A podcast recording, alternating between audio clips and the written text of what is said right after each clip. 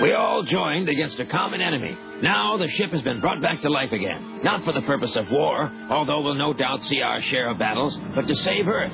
The message from Queen Starsha of Iskandar offers Earth its one chance for survival. As you know, the radiation increases every day. Now life on Earth has only one year left. We must reach Iskandar, get the Cosmo DNA, and return to Earth in one year. The Star Force needs you, and others like you.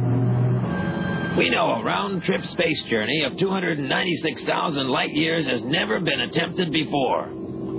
But we also know planet Earth has never been in such danger before.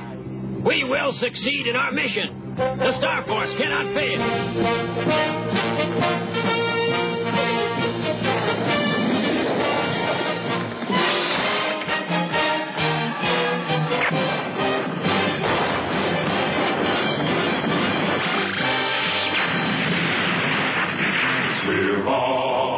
outer space.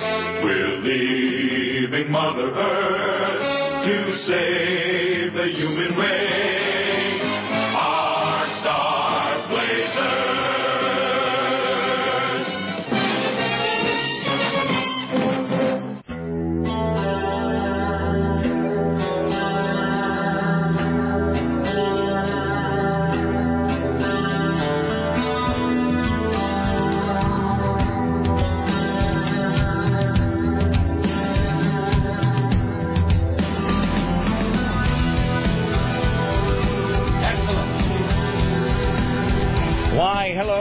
Hello, it is 7 minutes and 15 seconds after the hour of 11, and this, the month of January, in the year of our Lord 2009. Thank you for coming along and making a part of your listening day. We are live from the plot. I never ever say this. Can you turn me down just a little bit? No. There's just too much me, Sarah. That's impossible. My voice is just too powerful It's today. too mellifluous. Uh, and yes, uh, live from the plushly appointed yet not overly ostentatious studios of AM 970, the talker. This, my friends, is the Rick Emerson cavalcade of whimsy. Thank you for joining us today. It is 503-733-2970. 503 733-2970. 503-733-2970. If you would like to join us on this Monday. It is uh, Monday, and welcome to day 12. You can join us if you'd like. 503-733-2970 with your comments, questions, clarifications, ruminations, ponderings, uh, musings, whatever it is you have today. It's 503 uh, 733-2970. Richie Bristol standing by, ready, willing, and able to pass along your observations about the interesting, the groundbreaking, the tedious, the mundane, the absurd, the confrontational, the challenging, the pedantic, the obtuse, uh, whatever it is you got. It's 503-733-2970. By the way, don't forget, one random on-air caller today wins Han Solo. Uh, it is. Uh, I don't know if you've seen. Have you seen that thing that Zinn has at the front desk, the Darth Vader statue? It is fan freaking tastic. And by the way, we're not giving that one away. I believe that one actually is the property of Dave Zinn. If you come by the station, uh, you've been by the studios to pick, to pick up a prize, you come by to you know do anything, you pick up tickets or something. At the front desk, by where Dave Zinn, the gatekeeper, is here at the the CBS Radio Studios on First Avenue. He's got a Things from Another World Darth Vader statue that is like the best thing you've ever seen in your life. That being said, you can't have it 'cause we're not giving it away. But we are giving it away, Han. Uh, we're giving away Han Solo today. This is from Things from Another World, one of our many fine partners in commerce. Uh, all week, this week, each uh, day we are giving away a uh, vinyl collectible statue from Things from Another World. You can find out more at their website. It is Things from Another World's website, tfaw.com slash Rick. tfaw.com slash Rick. Uh, you can see all the statues, save 75% on select Star Wars vinyl statues, and you can go into any of their physical locations and save 70% off uh, the uh, selected uh, Star Wars vinyl statues. You tell them you heard it on this uh, this program. Today, Han Solo. Tomorrow, Obi-Wan. All right, there you go. Uh, and so forth. Anyway, it is uh, 503-733-2970. Richie Bristol is uh, there, ready to screen your calls and pass your thoughts along to the teeming millions. You can also email if you like. It's rick at rickemerson.com. Rick at rickemerson.com. Sarah at 970.am. Richie with a T at 970.am. And this just in. Apparently, uh, it- this guy who allegedly shot a bunch of these people downtown. It's. I'm glad they were. I'm glad they were able to put this right in the headline. Suspect called quiet video game fan. There you go. Print media continuing to do the hard work. That's just groundbreaking journalism, is what that is. All right. Maybe you can reveal that he kissed somebody. I'm sorry. Is that out loud? I'm sorry, I didn't mean that. Did I say Death Camp? I meant Happy Camp. It is 503-733-2970. It is Monday. Here is what is on our agenda. We'll talk to CNN radio correspondent Lisa Desjardins uh, joining us today as we talk about uh, President Barack Obama in his uh, first 100 days. Uh, radio correspondent Steve Kastenbaum joining us as well. We'll talk to Jim Roop about the SAG Awards. I guess I guess Heath Ledger won something else. I guess he won Best Actor, Best Supporting Actor, Best I don't know what uh, whatever it is they do with the SAG Awards. It's that they have their own kind of categories or whatever. But I guess he won the Golden Globe and then he won the SAG Award uh, last night, which does that does bode well for the Oscars. I'm not even like counting everything before they're you know before they're hatched or whatever. But uh, and I guess Kate Winslet won something as well last night, and I don't know, probably looked hot. So uh, Amanda Moyer going to be joining us as well. Don Taylor will step into the uh, studios later on today. Today, Don Taylor. Tomorrow, David Walker. Uh, Wednesday, Liz Hummer, uh, formerly of uh, LivePDX.com, I believe. I think that's how it's uh, unrolling today. What else is on the agenda? Hick Watch coming up today. Uh, Geek Watch coming up today. Clergy Watch coming up today. We will announce the next winner of the AM 970 listener bailout. Every uh, Monday. Uh, There's a penis watch today too. Is there? Is this the one you were telling me about earlier? Yes, but I censored it. Have we managed to clean it up at Yeah. least a little bit? Uh huh. Because it was very off-putting the way. That, I mean, even by penis watch standards, the way that you would sort of, the phrases you were throwing out at me earlier today were, I believe, not acceptable for anybody, anywhere, ever, under any circumstances. So, all right. So, penis watch coming up today as well. Uh, every Monday until everything sort of straightens out economy-wise, as the Schooner Tuna Man would say, we are all in this together. So, every Monday we're going to be uh, awarding something fantastic and shiny from the uh, AM 970 pile of crap uh, to an involuntarily unemployed listener. Uh, you can uh, find out more at 970.am. 970.am. So we'll announce the AM 970 bailout winner today as well. Let's see what. Else. Well, that's it. We, we got we got other stuff to get to as well. Big pile of uh, stories. I got a couple of absurdities that we'll get to before we. I mean, really, before we even take the bottom of the hour break, uh, we'll get to a couple of these things. We're joined today, as always, by the lovely and talented Sarah X. Dillon. Hello, how are you today? Hello, I'm doing very well. How was your weekend? It was good. Um, it, there was a lot of yeah craziness, and then yesterday was a really long mellow day where I was just loading music for um, the new show that Lisa and I are going to be doing. Help you over there? Yeah. Jesus. All right. So you can tell it's a good weekend when you have strange bruises, What? like on the on the side of my leg. Where did these ligature What? marks come from? No, I have like this giant bruise like right here, so I can obviously tell that I ran like I fell into something because there was like a because I had a really good day, uh, like day night on Friday night, and that meant that I just ended up, you know, I'm drinking a lot and staying out really late. And then, Well, it's not a good night unless you have bruises to show for it, I suppose. no, it really, it seems like it probably went down pretty hard though. I have like this giant bruise, like right on, like right here. All right. Well, what's a good evening without a lot of chasing? She's rubbing her leg on the outside by her booty. Uh, please, please don't do that. You should. Let's Let the listeners know, You're 'cause you're in the penalty right box for like hamstring. you're in the penalty box until I introduce you. You have to stay there quietly. All right. Well, in any event, But the so this is that I- just one bruise, right? Yeah, just one. All right. Just one. So yeah, and vague recollection of maybe tripping on something. Tripping. Tripping. I thought you said stripping for a moment, and Yes. that doesn't sound like a was- thing you would do. Yeah, All right. was tripping all over the place. All right. Well, you know, Sarah, the mark of a good uh, the mark of a good weekend is a friction burner too. So But the reason, but the reason why I was so happy on Friday is because you know, totally don't have very much money, and I had to go to the DMV. After I told you I had a good DMV story. yes. So I went to the DMV right after the show on Friday, and I'm sitting in there, and it's just crowded. And Now, was this to get your emissions done? I thought you already. No, I already I do go to the DEQ to get the emissions. Now Okay. I went to the DMV to get my car registered. All right. To be in Oregon, so I'm sitting there, and you know I get there, and, and it's number ten, and I get there, and I pull out my slip, and I get number thirty-five. I'm like, okay, this is gonna be a while. So I sit in there. Then it finally gets to about, you know, I'm waiting for about 20 minutes. It gets to about, you know, like, uh, like number 28 or 29. I'm like, all right, it's almost me. And this fancy looking girl walks in, and she's like, you know, like a puff of perfume around her, and wearing, you know, like a little black dress and fancy heels, and her hair looks like it cost you like $400 Right. to do. And she comes running in, like she pulls a ticket, and she comes and sits down next to me, and I can tell she's kind of like frantic. And I look at her ticket, and she's number 55. And she's like, I'm sorry, how long have you been waiting? I'm like, ah, you know, I've been here for about a half an hour now. And um, she's like, what number was it when you got here? I'm like, 10. You know, now it's almost 35. It's almost my turn. And she's looking at, at her ticket. She's like, well, I have to take my driver's test before 4 because that's the last time you can take it. So, Did she immediately take out her BlackBerry Pearl and start texting so people? she was like looking around like kind of impatiently, and she totally didn't look like she belonged there. So, um, yeah, so she's looking around. She's like, I have to take my test before. I'm like, I'm sorry, dude. I'm like, yeah, I want to get out of here too. And she looked at me, and she looked at my ticket, and then she looked back at me. She's like, I'll give you eighty dollars if you trade places with me.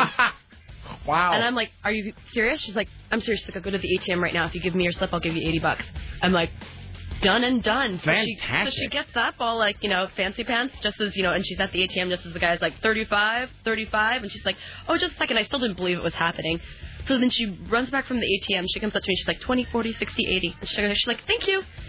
I'm so. Well, first of all, is there uh, so is there now an ATM at the DMV? There's an ATM at the DMV. Because the last time I went there, there wasn't. And like I had to, that I do that jive of walking down the street uh, to like a plaid pantry or something.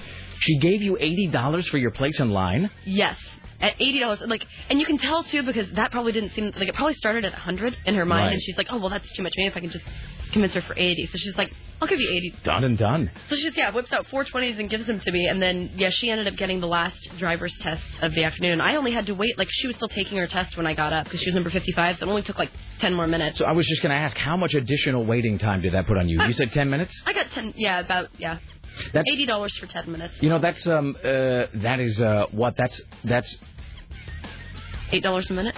three. Jesus, what uh, what is six times eight? Thirty-two. Forty-nine. I don't know. Ah, I'm such a moron. I, I don't even. That, That's uh, it's 48. That's that's 480 dollars an hour. Well done. Good for you, Sarah. It was pretty, you know, what, and if it was somebody else who looked like they had lesser means or anything, I wouldn't have done 80. But I'm just like, she looked fancy. Like it didn't even. It was just like a flick of her wrist. She's know like, what? here's eighty dollars. I'm like, and this guy next to me, and he's like, are you effing kidding me? I'm like, I know, right? And I was kind of spastic. that is what makes this society work, though. That is our capitalist system in action, Sarah. That is the free market economy right there. You have something she wants, she has something you want, which is money. Absolutely. She gives you the 80 bucks, she gets to go first, she gets out of there.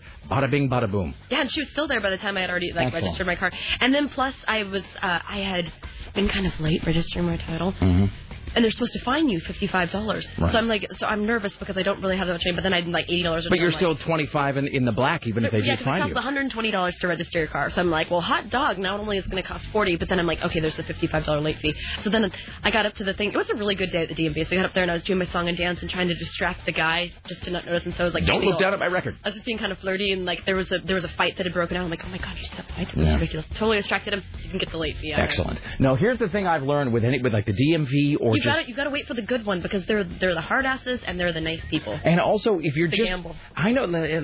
I mean, I used to be really obnoxious. I know that's hard to believe. When I would, uh, when I would have a problem with customer service, or when I would be complaining about something, or if I would have, if I buy something that didn't work, or if I had some question, or if I was, you know, if I was on the phone with my bank trying to sort something out, I used to be just a real dick. I was just a real hard ass about it, because I thought that that would somehow get results, and I think also I was just like, I, I just, I No, just play- enjoyed the chance to get to yell at card. people. It's not just a stupid card. I, as difficult as it might be for certain people, and it, and it was very difficult for me to get to this point, and frankly, it's still difficult for me to pretend to be this way.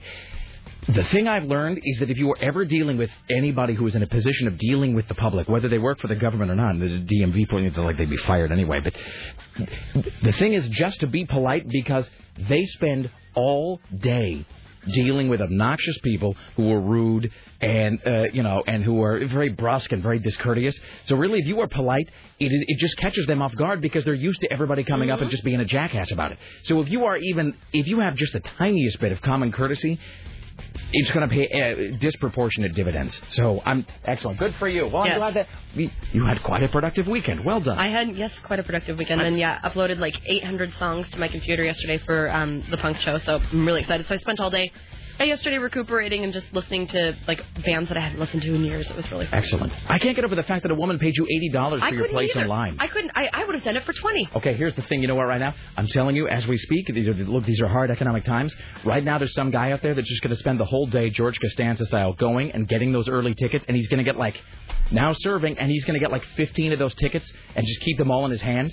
And then when they call his number, he'll look around and offer to sell it for 10 bucks. Yeah, because I'd kind of been thinking about it because I felt sorry for her. She's like, wow, I really need my license for this weekend. I'm like, God, but I really want to get out of here because there was this fight erupting. Like these these guys were screaming at each other. I thought there were going to be like guns pulled. I'm like, I just want to get the hell out of here. really, if you could do that, if you could go to like, let's say, two DMVs, a pharmacy, and like, uh, what, like, uh, like the emissions place, if you could do that a couple days a week, and you could do like twice in an hour, if you could get two people, if you could get people to give you ten dollars each for your ticket, that's like thirty bucks an hour, Mhm. probably. I mean, over the course of a week. I mean, you, you could, I mean, that's that's a better living you're going to make in radio. All right. Somebody ought to be doing that right now. I mean, I'm not advocating fraud. No, it was just it was. I'm like, this is free money. I'm just sitting here. I happen to be in the right place at the right time, and now I have Good 80 for you. Well done. Thanks. Uh, also, well done with CBS Radio Theater last night. I It- heard that. It was it was fan freaking tastic, is what it was. So congratulations to Jason Crump, Aaron Duran, and then I'm gonna. I'm going to leave somebody out if I try to do the entire cast and crew. Uh, so I will simply say go to rickemerson.com or go to 970.am where the podcast I think is going to be up within the next uh, day, you know, sometime today probably. Jim was one of the voices too. Was Yeah, he it one of the main guys. he was uh, he was the, uh, main character host, in the in the in the second AZ in the uh, the radio in the AZ prequel that aired. So yeah, that's the one I heard. it was it was exceptional. So uh, last night, CBS Radio Theater uh, featuring AZ and the Adventures of the Crimson Mist. Uh, it was stunning. So it'll return two Sundays from yesterday. It'll return the Sunday after next. So well done to everybody on that front. Jonathan Coulton Saturday night was. I mean, I, I keep saying fantastic today, but it was, I mean, as good as I knew it was probably going to be, it was even better than I imagined. So we went to Jonathan Coulton, met a lot of uh, uh, listeners there, met Ethan and his daughter Mara, who was there. Uh, uh, saw our good friend Don Taylor there. Um, it was- I didn't quite know what to expect from Paul and Storm, not Storm Large, but Paul and Storm, who were hit the opening act, and they uh, come out and they joined Jonathan Coulton during his set for you know harmonies and whatever. Uh, but they were hilarious. His set was great. Um, he, uh, you know, I don't know. They, the whole thing was probably three hours long, so that was uh, that was an evening well spent. And then we came out on Saturday, and the snow was falling, and it was altogether uh, altogether quite a nice night. Let's see what else. Battlestar Galactica on Friday. Uh, Court and Fatboy were at the, the Bagdad showing Battlestar Galactica, which was great. I, I guess the episode that is coming up this Friday night, the writer's going to be in town for it. He's going to be at the screening, so that was wonderful. So anyway, all things being equal, not a bad weekend at all. Uh, hello, Richie Bristol. All right. Hello. You can see. I was about Chinese to. New Year. You're not Chi Okay. It's Chinese New Year today. Welcome to the Year of the Ox, everybody. I'm sure the. I got money. I'm sure Chinese people everywhere appreciate you welcoming in the new year by saying hello. Well, well, well done, Richie. Chuck Mung Moy. Uh huh. Okay. Happy New Year. All right. How was your weekend, Richie? It was great. I got a 65 inch television. Woo! What do you mean? Like you went home and watched your 60? Did you buy a 65 inch television? Uh huh. Yesterday I picked one up. Is it is this plasma or is this LCD? Uh, HD. That's all I know. It's big. You don't even know. You went and you bought a 65 inch television. You don't even know what kind of television it is. This is It's got an HD hookup for that. Here's the thing: is you're lucky that you're so likable because that that's the sort of statement that will get people to hate you almost immediately. Especially now, uh, with everybody like every third person in the country being fired this week.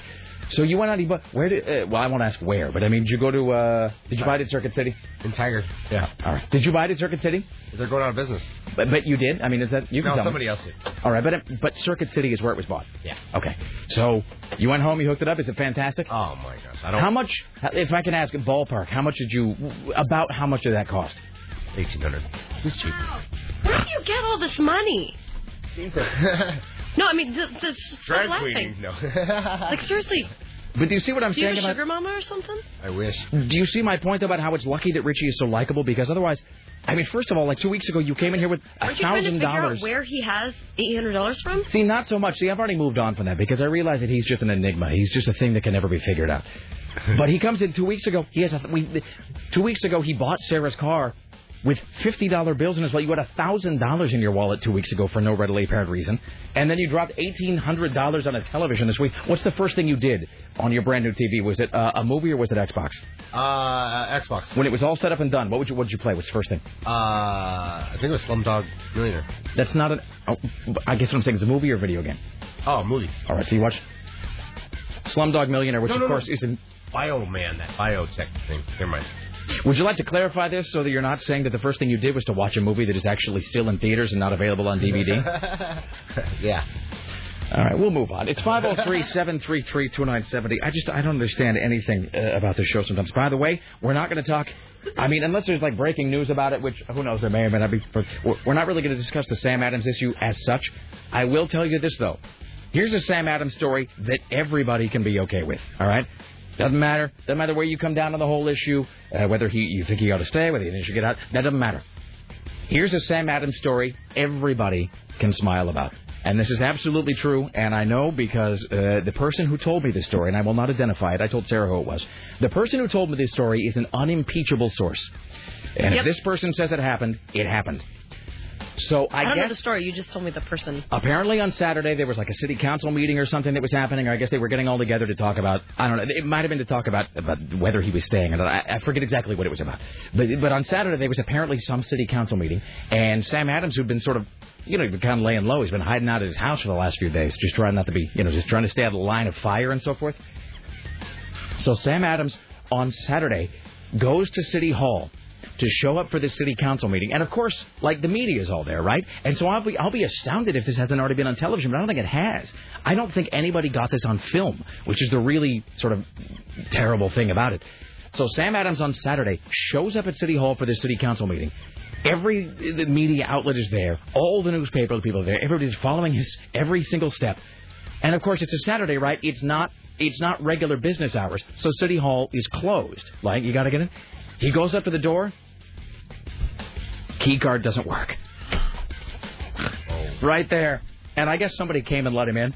But Saturday, when Sam Adams went to the city council meeting, his card didn't work at the front door. Oh, so someone was kind of jumping the gun. Seriously. Wow. And I know that for a fact because the person who told me uh, the, the, is trusted implicitly by this show. And he was like, "Yeah, Sam Adams went up and he tried to use his key card In to front get of a bunch of in front people? of the media." And I told him, "I'm like, did somebody get it on film?" And he's like, "Dude, I don't know. I hope so." And I guess at that point, I guess he tried the key card and was like, "Beep," and just a red light, and I guess he pulled on. I guess he pulled on the door trying to get it to open, and it wouldn't open.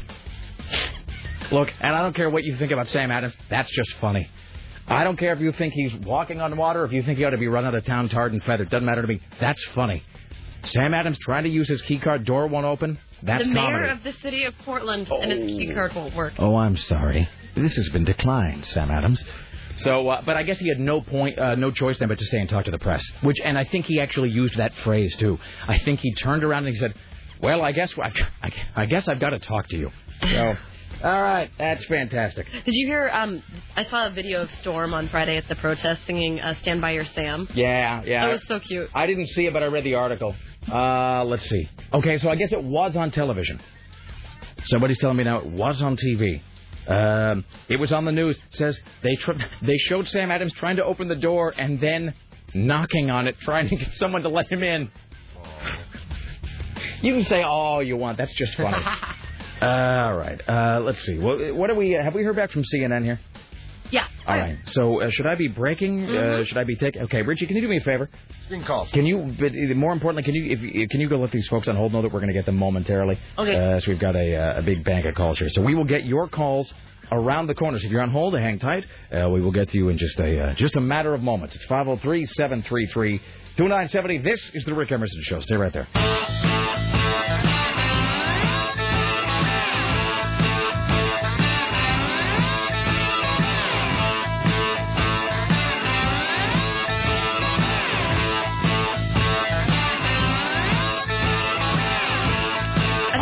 Take out the might as well. I I wasn't going to ask that question because he's an innocent in this whole thing, Sarah. All right. Why, hello. It's the Rick Emerson radio program. It's 503 733 2970. Oh, by the way, I would especially like to thank the Oregonian uh, when discussing the shooting that happened downtown for making sure to put right here on the front page. One of the things that brought him joy, this is the alleged uh, shooter, was playing video games such as. Such as what, Sarah? What do you suppose the shooter's favorite video game was? Um, whatever that zombie one is. Left 4 Dead. There you go. One of the things that brought him joy was playing video games such as Left 4 Dead, where the object is a slave fighting zombies, as opposed to cooperative zombies, or zombies that like help around the house with like light dusting and laundry. It's 503-733-2970. Uh, let's see. So we, the, here's what we've got in the uh, bank here. We've got uh, somebody about the Sam Adams thing. Uh, the, the, hit the TV because I guess it was on TV where he tried to use his key card, and apparently he was then knocking at the window and looking through, which is just fantastic. Uh, somebody has a radio question, DMV, and then somebody about Jonathan Coulton. We'll get to those in a moment. Let's welcome now to the Rick Emerson Show from the Hills, again, the radio course, but at least correspondent Lisa Desjardins. Hello, how are you today, Lisa? Wow, good times in Portland, huh? It really is. Uh, it's quite an exciting month for us. I know we get we I mean we're kind of moving past. Everything's starting to get boring here. We've got all the Senate spots filled. blah blah blah. Yeah, this is really the wrong time to have had some uh, boy toy of whatever age because it, that was every because the inauguration is over and suddenly everybody is sort of like uh, you know the media is kind of what what new bright shiny object shall we shall we be fascinated with? uh, and the answer is the mayor. So And everyone in Washington very minding their p's and q's right now. restful. It was it was both. It was satisfying and restful. It's really strange though. I feel like um you know, the last year has been so manic that all of a sudden I had this weekend where suddenly I, I didn't have anything planned. Are you having uh, postpartum depression?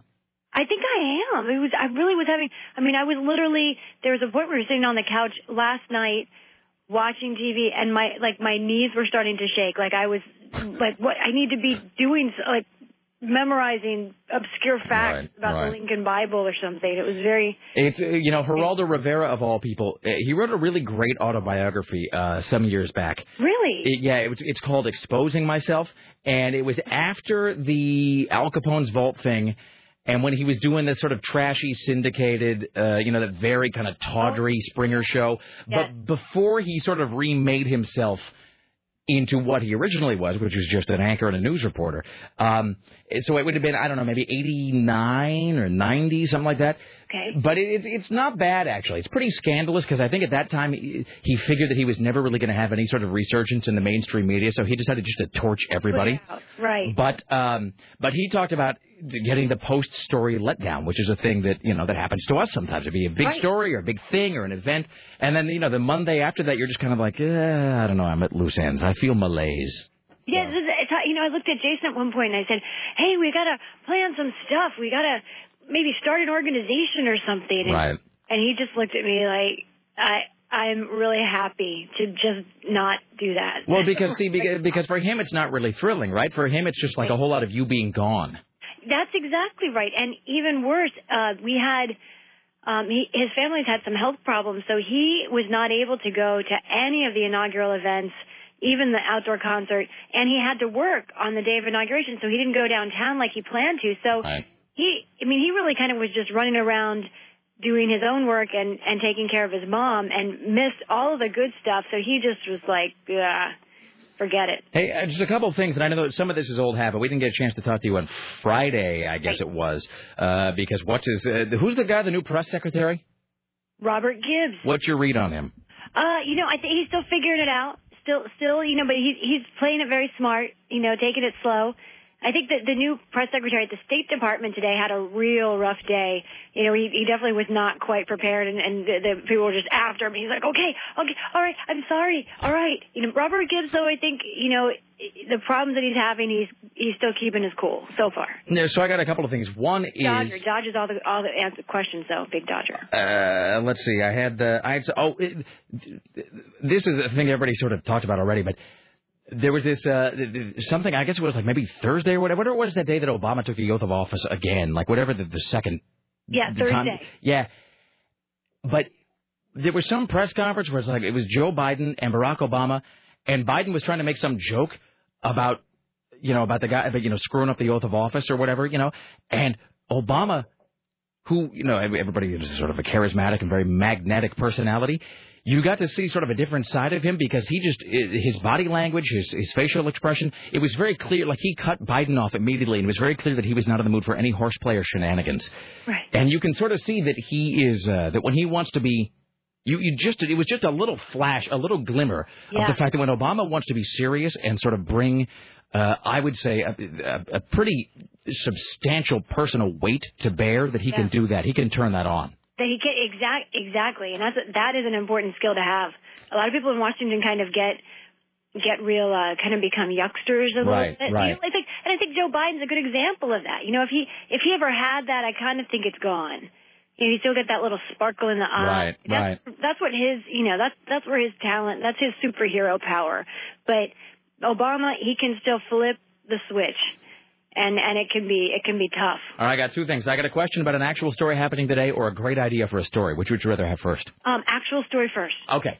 So, and this, by the way, is just a little uh, because we we spent a day or two uh, last week talking about the business of Sam Adams, our mayor, and his uh, dalliance uh, with Beau Breedlove. Millions. Uh, but by the way, Beau Breedlove, of whom there are really some spectacular new photos. Sarah, you've seen the photos. See, and that's what I was going to ask you. Is that See, should I should I post that? Well, Where where are these coming from? well, here's the thing. Let me just back up for a second. So there is Beau Breedlove, Yes. and just Which the name, I mean, the name is just, I mean, it's ridiculous. I, it really, it's. I mean, it- It's ridiculous. it- it's ridiculous and, and glorious all at once. Um, a couple of things we know. Uh, there was a sexual relationship. Uh, I think all parties involved have admitted that. Uh, they all say that the actual sex happened after he was of age, after he was 18. Uh, you know, and beyond that, there's a lot of sort of fuzziness and gray area and whatever. I will say that on Gawker.com today, somebody sent us a link to a bunch of photos that I think I think originally were at Beau Breedlove's MySpace page, and I, and I get the feeling somebody kind of did the thing of snagging them before he took it down because once the heat was on, you know, once the man was onto this, I think he made his profile private or he deleted or whatever. But I get the feeling that somebody just got all these. Uh, uh, and they're, they, they, I would say they're safer work. They're what they're what in the trade we used to call beefcake photos. There's one that. Mm, And this is what Sarah's getting to, and I got to be very circumspect about this. So there's all these beefcake photos, which is basically just him in like swim trunks or very revealing swim trunks, but there's no nudity or anything. Um, This is the story with the headline, Portland mayor's lover might as well Yeah. be a porn star. okay, but there's this photo, mhm. but the very top photo that uh, Sarah, are you going to link to this? You should. Yes. I'm just going to put that one picture up. So Sarah is going to link to this Gawker uh, I'll photo. just yeah, I'll copy it really quick. that has this Beau Breedlove photo, but the very top photo of this whole batch Yeah. um, looks as though it's. Uh, there's no way to around this. The top, I'm, tell- I'm telling you, Bo, no. the top photo looks soiled. There's just no getting around it. That's the only way I can put it. The top photo in this whole batch of of Beau Breedlove photos, the top one looks as though it's been. The photo itself. Yes, yes. The photo itself looks See that I soiled. so that to me looks like it's glare from glass. oh. Ah, that's Like it's a no. like it's some it's the light in the room bouncing off of glass. Well, Uh, you know, I love you. you know, a couple days to sort of play both sides of the aisle here. Is it true that this uh, the Tim Geithner guy is going to be confirmed today, or has that already happened? What is the, the because- right. It, it it is set to happen about three and a half hours from now, something like that. I do not understand why, unless he feels like, unless Obama feels like he can't take the hit this early on of saying, well, I guess he's not going to work out. Let's uh, have another guy come on in. Why they would be confirm? Why would they confirm a guy who didn't pay his taxes, like forty grand in taxes, as Treasury Secretary? Well, It's he just dumb. Argument. He says it was an innocent mistake that you know because he he didn't. Most of us have our taxes withheld Mm-hmm. from our paycheck automatically, and at the end we figure it all out whether we owe more or whether we get refunds. And he was in a job basically as a contractor, didn't have any taxes withheld, and somehow when his taxes were figured out, he didn't figure Mm-hmm. out that he had any, and so he he perhaps assumed that they'd already been paid. It's not exactly clear, but he says it was a mistake, and that up until that job and after that job, he has paid his taxes faithfully. So he, he's saying that you know I goofed. Now, I mean, he is very. It seems unless something dramatic happens in the next couple of hours, he will be our next Treasury Secretary, which I am just expecting a flood of letters to the IRS. Well, that's the thing, right? Like that. That guy got a break. Exactly. Exactly. It's not like every, so you know what? Maybe I just won't pay forty grand in taxes over the next however many you know uh, tax returns, and then I'll say, you know, it's an on, it's an innocent mistake, and then I will point to the guy who runs, you know, the Treasury. Treasury. The one thing is, the reason he found this ever came to light is because the IRS audited him. The IRS somehow he got on their radar, Mhm. and and and they audited and said, look, you actually didn't pay all of the taxes for this one year. And he said, okay, I'll pay you right now as soon as he, was audited. Then, then of course they said, maybe we should look at other years. Discover that there, I think in the, in total there were four years perhaps where he had these problems. Two of those four years were past the statute of limitations. So he didn't technically have to pay anything because it had already, the, the IRS had missed them. So he did pay after the audit brought it to light, which is what would happen for anyone who messes up on their taxes.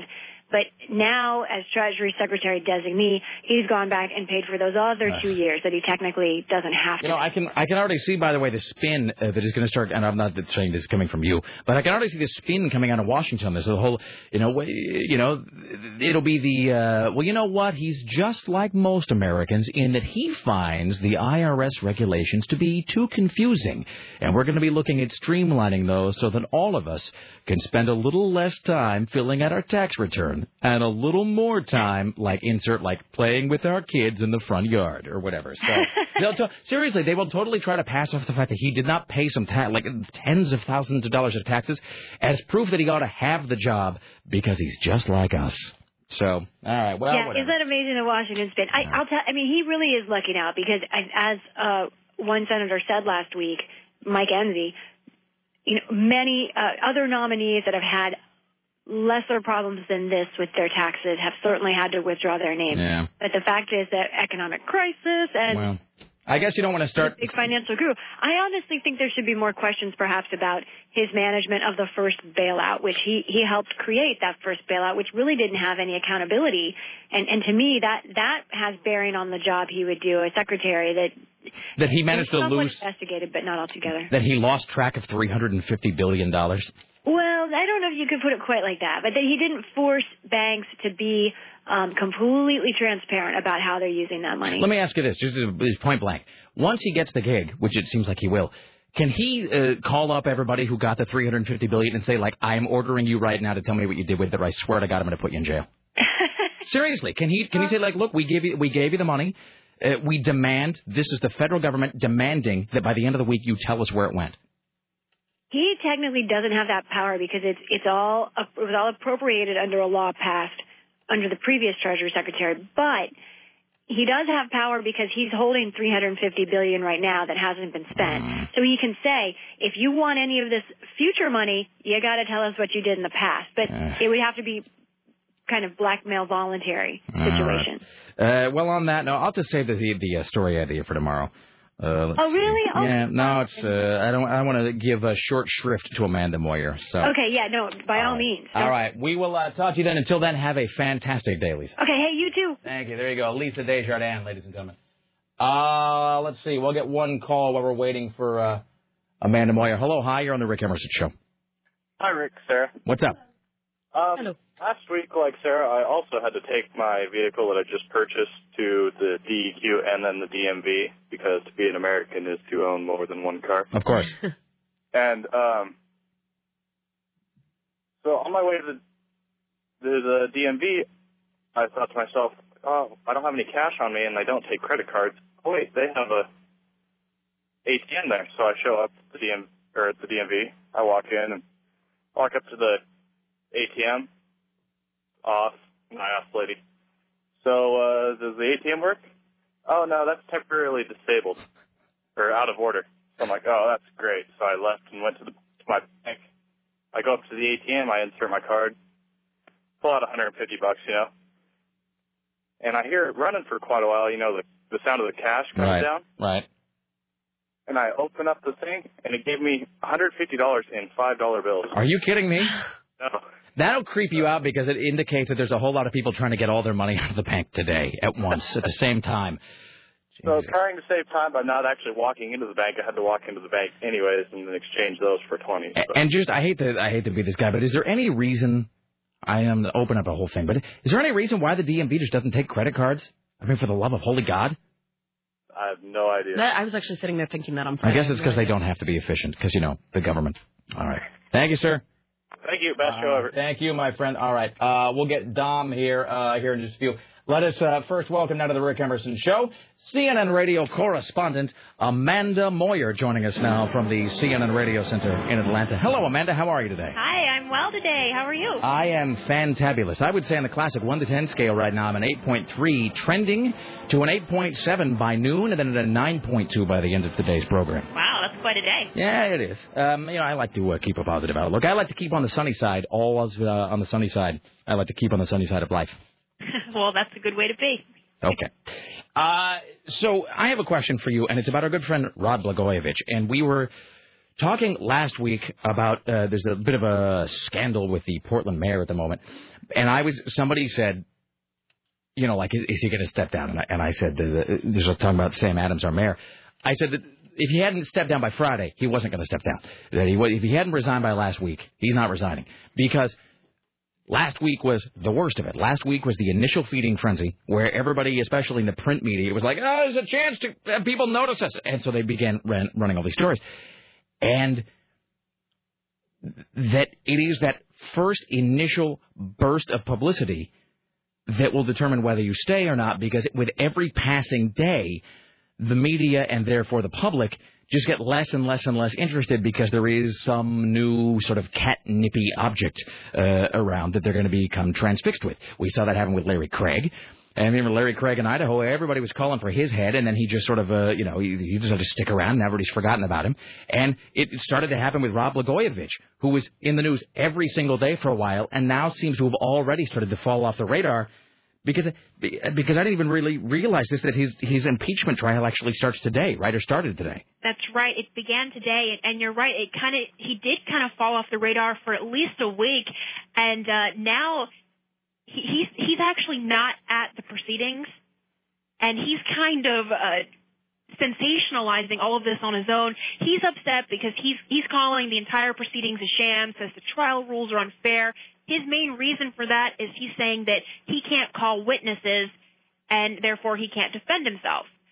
The witnesses he can't call are witnesses that are directly related to the criminal investigations, such Right. as Rahm Emanuel, Valerie Jarrett, but also the Senate can't call those either.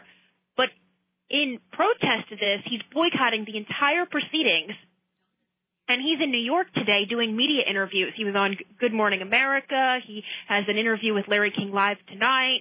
And uh, basically, he's just talking about everything and saying how, how it's not fair. See, you know, but and I got to say that I, I've sort of, as much as I as much as I uh, thought he came off as kind of a tool, which he still does, I suppose, in some ways.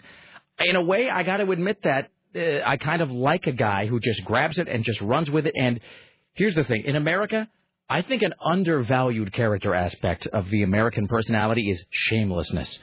I really do admire, in some ways, just a guy who is absolutely and just totally without any kind of shame or embarrassment, who will just who will just just do whatever it takes and just be absolutely melodramatic and over the top and unbelievably um, sort of uh, aggrandizing about the whole thing, which is what you know, which is what he seems to be doing because he seems to be holding the poor me card and the martyr card, and yeah, I, I, my gut says at this point that he uh, he might have to leave, but he's gonna he's gonna end up getting hit a lot less hard, I think, than people thought he was going to. That would be my guess. I think you're right, and I think that he's betting on people uh, do, believing and thinking just what you said. That he has even said that he's going to lose his job. He, he's not um, against saying. He said it in public several times that he thinks he's going to be impeached. He says it's a sham. He says they're going to to vote to impeach. It'll be quick. It'll probably happen this week. And now he's going on and and and doing all of these interviews and uh, trying to explain why not hiding the fact that he's not going to have a job probably next week. Yeah, I mean, there's just uh, you know he, he's sort of uh, I don't know. It's like that. I think it's in Clear and Present Danger when uh, when Jack Ryan is talking to the president. And he's talking about the, uh, you know, about how the pre- one of the president's friends has been embroiled in a scandal, and all of the advisors are saying, you know, no, no, no, no, don't say you know him. Uh, you know, say that you weren't friends. And Jack Ryan has exactly the opposite advice. He says, if the press asks if you were friends, say you were close friends. If the press asks if you were close friends, say there was no one closer to me. Give them nowhere to run. And that sort of seems to be the Blagojevich uh, method right now. So you know what? Rick Emerson has changed his mind. I'm now firmly in the pro Rod Blagojevich camp, just in terms of style. So he's won me over. Well, that's good. Uh, I, could, I would say one thing though, by him doing all of these media appearances, that's said to be one of the reasons that the governor's lead attorney Ed Genson quit the case because he says he shouldn't have launched this media blitz and says that you know his client should at least um, listen to him, if not follow his advice. So he's alienating his lead attorney by taking this limb and doing all these media interviews, and he still has other counsel, but that Well, was his lead attorney. You know, every time we think that there's not going to be anything to talk about in the news on any given day or week, it just uh, we continue to be proven wrong. I really do love this country. I really do. All right, Amanda Moyer, as always, have a fantastic day. We will talk to you soon. Thanks. You You there too. you go. Amanda Moyer, ladies and gentlemen. Wonderful. Excellent. All right. Hello, Sarah. Hello. How are you? Oh, fantastic. All right, let me just uh, let me read a couple of these. Uh, hey, the Sam Adams thing was on TV. Said I saw it last night. Uh, they didn't comment, but they briefly showed him trying the door, knocking, and then looking through the window. And you know he was probably doing that thing of looking through the window with his hands up around his eyes, like, "Hello, I did, it's Sam Adams. I'm I'm the mayor. I'm here for I'm here for a city council meeting. Hello, anybody? That's wonderful. Let's see. if I was Uh, him, I'd be a little pissed at whoever was in charge of the key cards. oh, you like, know that was intentional. Yeah. You know that was somebody screwing with him. No, no, no, turn off his key card. No, it'll be hilarious. Uh, let's see. What else here? Um, mm-hmm. okay, it was on KGW. I guess last night KGW had on the 11 o'clock news, probably somewhere else as well. But um, so I guess on KGW at least they had this this business of Sam Adams not being able to get in. Because how many times has that? I mean, that's happened here occasionally, Mhm. where I'll come to the back door with my card, Oh, that is the most. That was the scariest thing ever. and there'll be some glitch in the system, and like nobody can get in. But at the time, you don't know it's nobody. You think it's just you. Remember that happened to um Tim That's right. before he left. Before And he then it happened to Tim again. Oh yeah. So it was when he was coming in for a meeting and his card just was not Yes. working. I'm sure it was a coincidence.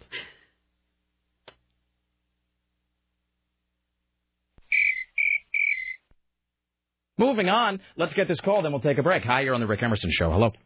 Hi, hey, what's up? What's up? I had a quick, um, the uh, kind of behind the curtain question that's been eating at me a long time. Yes, sir. Um, the Max 910 uh, slag clause used to be called the crap stack, Yes. and the new one is now called the pile of crap. Is crap stack the intellectual property of Entercom Radio?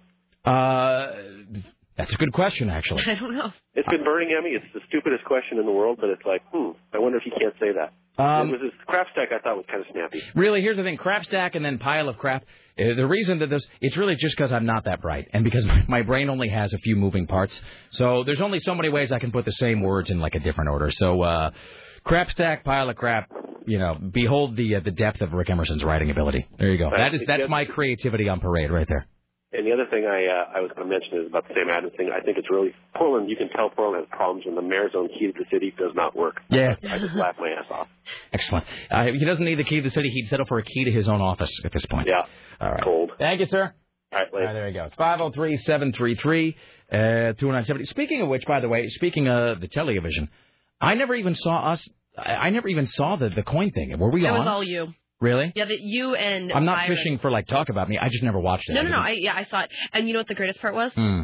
They used the KPAM flag before. Are you kidding me? I kid you not. They used the KPAM flag twice.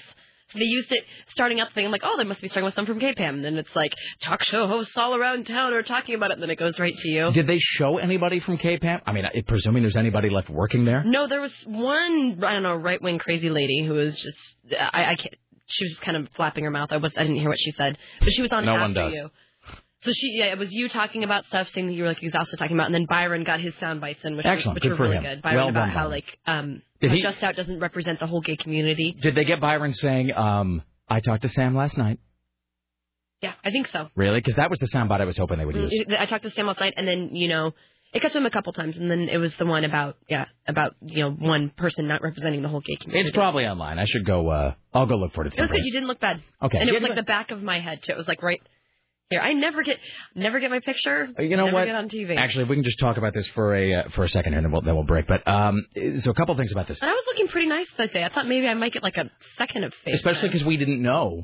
Yeah. Like we didn't know the coin was good. So this is, I guess, last uh, Wednesday uh, when uh, when KOIN was here filming us about the Sam Adams thing, and it was Byron and Sarah and Storm and I, and I didn't really know. Susan came and grabbed me. Susan Reynolds grabbed me at like 11:15. She's like, "By the way, KOIN wants to come in," and I'm like, uh, "All right." And I, as I think you could tell, listened to that, I was just so not into the whole thing. But um, it- you know, and it is fortunate that I dressed something you know, like in kind of a grown-up style that day, and I think it's only because I was filming Outlook Portland that morning. Because otherwise, I was going to wear my big white nerdy shirt, my weird Al Yankovic shirt, which white on television doesn't really look good, any- good anyway, and it, that especially would have looked bad. But um, so uh, Jessica and Dean, I think, were the two folks from KOIN who were here, and At one point during a break, I asked Dean, I said, hey, did you get the, and I was being kind of sarcastic. I said, hey, did you get the obligatory shot of the phone lines ringing or whatever? He's like, oh, I got that. Oh yeah, and the bouncing meters. I asked him, though, I said, hey, did you, I said, There were bouncing meters. see, he lied to me, that bastard. I told him. But truth be told, I can't remember if they were our meters or if they were uh, a different station. It doesn't matter. It's just file footage, probably at this point, because I, I shouldn't say he's a bastard, but I'm saying he like because he was because I kind of I kind of was jacking him up a little bit about it. I I said, hey, are you going to have that shot of the bouncing volume meters? And he goes, oh no no, we've moved on. People are onto that. We don't use that anymore. And then apparently they did use it.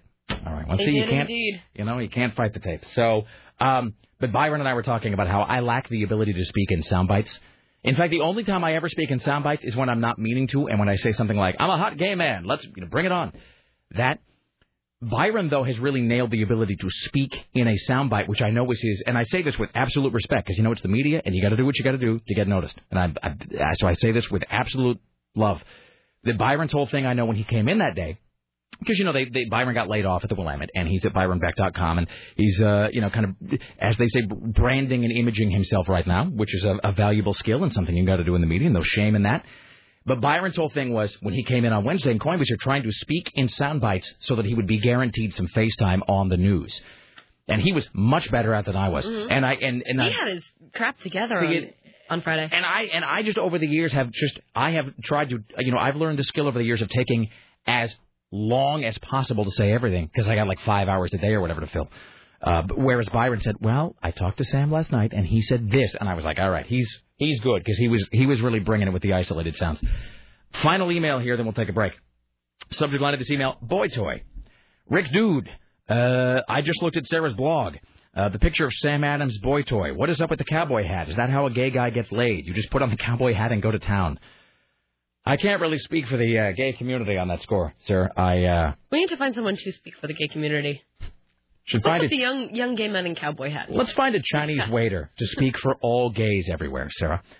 All right, uh, we'll take a break. We'll come back after this. Ooh, ooh, ooh. And I got two great stories right here that we'll get to. All right, it's 503 733 2970. Stay there. It's the Rick Emerson radio program. Back after this, my friends.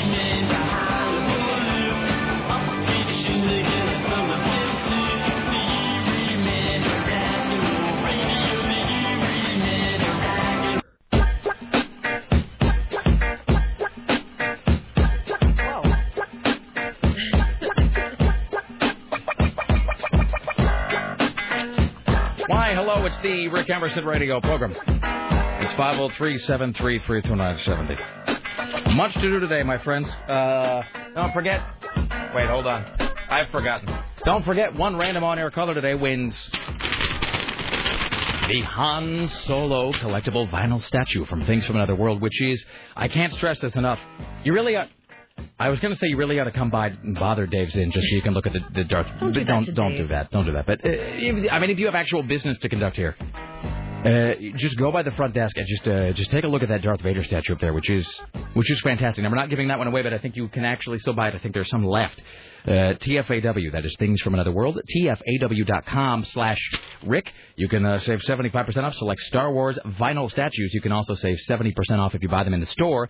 Just tell me you heard about it here. But uh, today we'll be giving one away. It's a Han Solo today. Tomorrow, Obi Wan, and then uh, I forget about the day after that. Oh, by the way, just last week for the Glorious Bastard of the Week, we gave away. It wasn't a vinyl statue, but it was this sort of huge, uh, uh, like model thing, and it was uh, it was uh, uh, Yoda and Palpatine. And it really is just so unbelievably freaking cool. Lisa Wood and I were looking uh, in the prize uh, closet, just kind of going through and seeing what was left. It- It's like one of the best things I've ever seen. So really, I I can't recommend those uh, strongly enough. You go to tfaw.com slash Rick. Uh, we will uh, do some uh, news and some whatnot here in a moment. Still to come today, Hick Watch, Geek Watch, Clergy Watch, Obama Watch, Steve Kastenbaum, James Roop, uh, and uh, other things of that nature. Okay, Sarah, I got two stories here. We'll call this number one, this number two. They're kind of apropos of nothing. They're not watches, but I do want to kind of get to them. I want to make sure that we get to them today, so I, I sort of set them aside for myself. One, two, one, two. I'll go for the one with the picture. All right. I swear to God, I'm not making this up. Or at the very least, I'm reading this directly from, like, Whatever The news. place claims for it to be true. it's from the Daily Mail, as made famous in the Beatles uh, song Paperback Writer, Sarah. Here we go. This is from the Daily Mail. This is, I believe, from Friday. I am not making this up. Former French President Jacques Chirac hospitalized after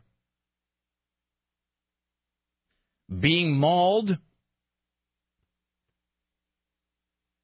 by his clinically depressed poodle. We have here from the Daily Mail, one of Europe's finest newspapers. Poodles aren't anything to sneeze at. They're kind of scary. The very best part, and and really, uh, one of us, either you or I, Sarah, should actually post this because the photo is really it. it it is it's so unbelievably great, but it becomes exponentially greater with the story because seriously, they show and I apologize for doing this, but Sarah, you got to look at this picture. Okay. Look at the poodle in question. Doesn't it look? It looks like Max. I mean, it looks like my dog, but it's like the tiniest, most harmless-looking dog you can possibly imagine. But it does have what must be called a kind of an evil stare about it. It does. It's It has doll's eyes. The no, it, eyes. it looks a little evil. You can tell. It Yeah. looks like on its breaking point. Just kind of like Muppet gets that look. it. Seriously, that's a whole. That's a dog that. Uh, know, that's a dog that has a pile of other, other little dog bones in the backyard hidden somewhere. Uh, former French President Jacques Chirac was rushed to hospital after being mauled by his own quote clinically depressed poodle. That looks like a Maltese or something. That doesn't look like a poodle. It's miniature. It's the tiniest dog. The 76 year old statesman was savaged by his white, yes, Sarah, Maltese, uh, Okay, which suffers from, I guess they're using poodle in a sort of colloquial sense, was savaged by his white Maltese, which I, I can't stress this enough, is the size of a tennis ball, which suffers from frenzied fits and is being treated with antidepressants. The animal, wackily named Sumo, had become increasingly violent over the past few years and was prone to making, quote, vicious, unprovoked attacks, Chirac's wife Bernadette said. The former president who ruled France for 12 years. Boy, this is not the kind of story that France really needs uh, to restore their standing uh, and, and their impression among Americans. Ruled France for 12 years, mauled by a, a, dog uh, the size of your hand.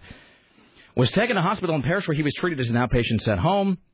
Mrs. Chirac said the dog went for him for no apparent reason. We were already aware the animal was unpredictable and was actually being treated with pills for depression. My husband was bitten quite badly, but is certain to make a full recovery. The former French First Lady did not reveal where on his body Chirac was bitten. The pet, named after the Japanese form of wrestling, was given to the gift as uh, Chirac, uh, given as a gift to the Chirac from their grandson Martin. So there you go. I'll uh, I'll put this photo up. I got to make a note. You've got to. do it. It really is. It's quite. Are you gonna read both of them right now? It's no, no, no. We got to uh, we got to actually introduce Dawn Taylor because otherwise I'm going to go way behind. Hello, Dawn Taylor. How are you? Hi. Hi. Oh, I'm sorry. I forgot all about that. Look at this photo of the dog. Oh yeah. Isn't that fantastic? Oh, that dog is just staring straight into the camera, just going, I- "I'm going to kill him." Those little I get black the chance. soulless eyes. See, that's the thing. Doesn't it have like like evil black button eyes? Well, the funny thing is that Chirac himself is not looking in the camera. No one in that picture is looking into the lens except for the dog. Like he's just looking right at you, like, "Oh, I'm going to get him. Like like he sort of knows. Like he's so he's the only one there aware that we are all watching. I am just biding my time." I mean, it's it's sort of like if the Omen uh, were to be, uh, you know, like you'll see that thing online where they go, Glengarry Glen Ross is done by bunnies. This is like the Omen as done by poodles. It's like one of those old uh, stock photos of uh, Oswald as he's being taken off to jail, and he's looking straight into the camera with those seriously those eyes. Uh, all right. And then those eyes roll over white. All right, Fantastic. I'm gonna Can you imagine Chirac like waking up in the middle of the night and the dog just standing at the foot of his bed staring at him, A little cockeyed, like ah, make make the dog go away. And it's somehow much more creepy than if it were like a huge dog. Like if it was a Great Dane or something. I guess. I guess maybe. uh, maybe because you realize that both your dogs are probably plotting to kill you. I- and I, yeah, and I think it's like the juxtaposition of, and plus the fact that I, this is the last thing I'll say about dogs, because I know it's just tedious for everybody who doesn't have one. Uh, but by the way, if I can just say just a little slice of uh, personal uh, editorial opinion here. Do you have any, Sarah? Uh, Sarah, uh, Dawn, do you have dogs? I have dogs, a- a dog. A dog. All right. So, uh, you know, and of course, with Tim, you know, Tim was a dog person too. So we, we were often given the dog anecdotes here. Like, did your dog do this? Yes, he does. Is your dog adorable? Why, yes, he is. You know, what about your dog, uh, Mr. Smackers? Well, Mr. Smackers has an ascot that he wears when it gets cold. And we would sit and we would just tell these retarded dog stories. And people would uh, email and they would be like, enough with the dog stories. I don't care. This is how people feel about your stories regarding your children.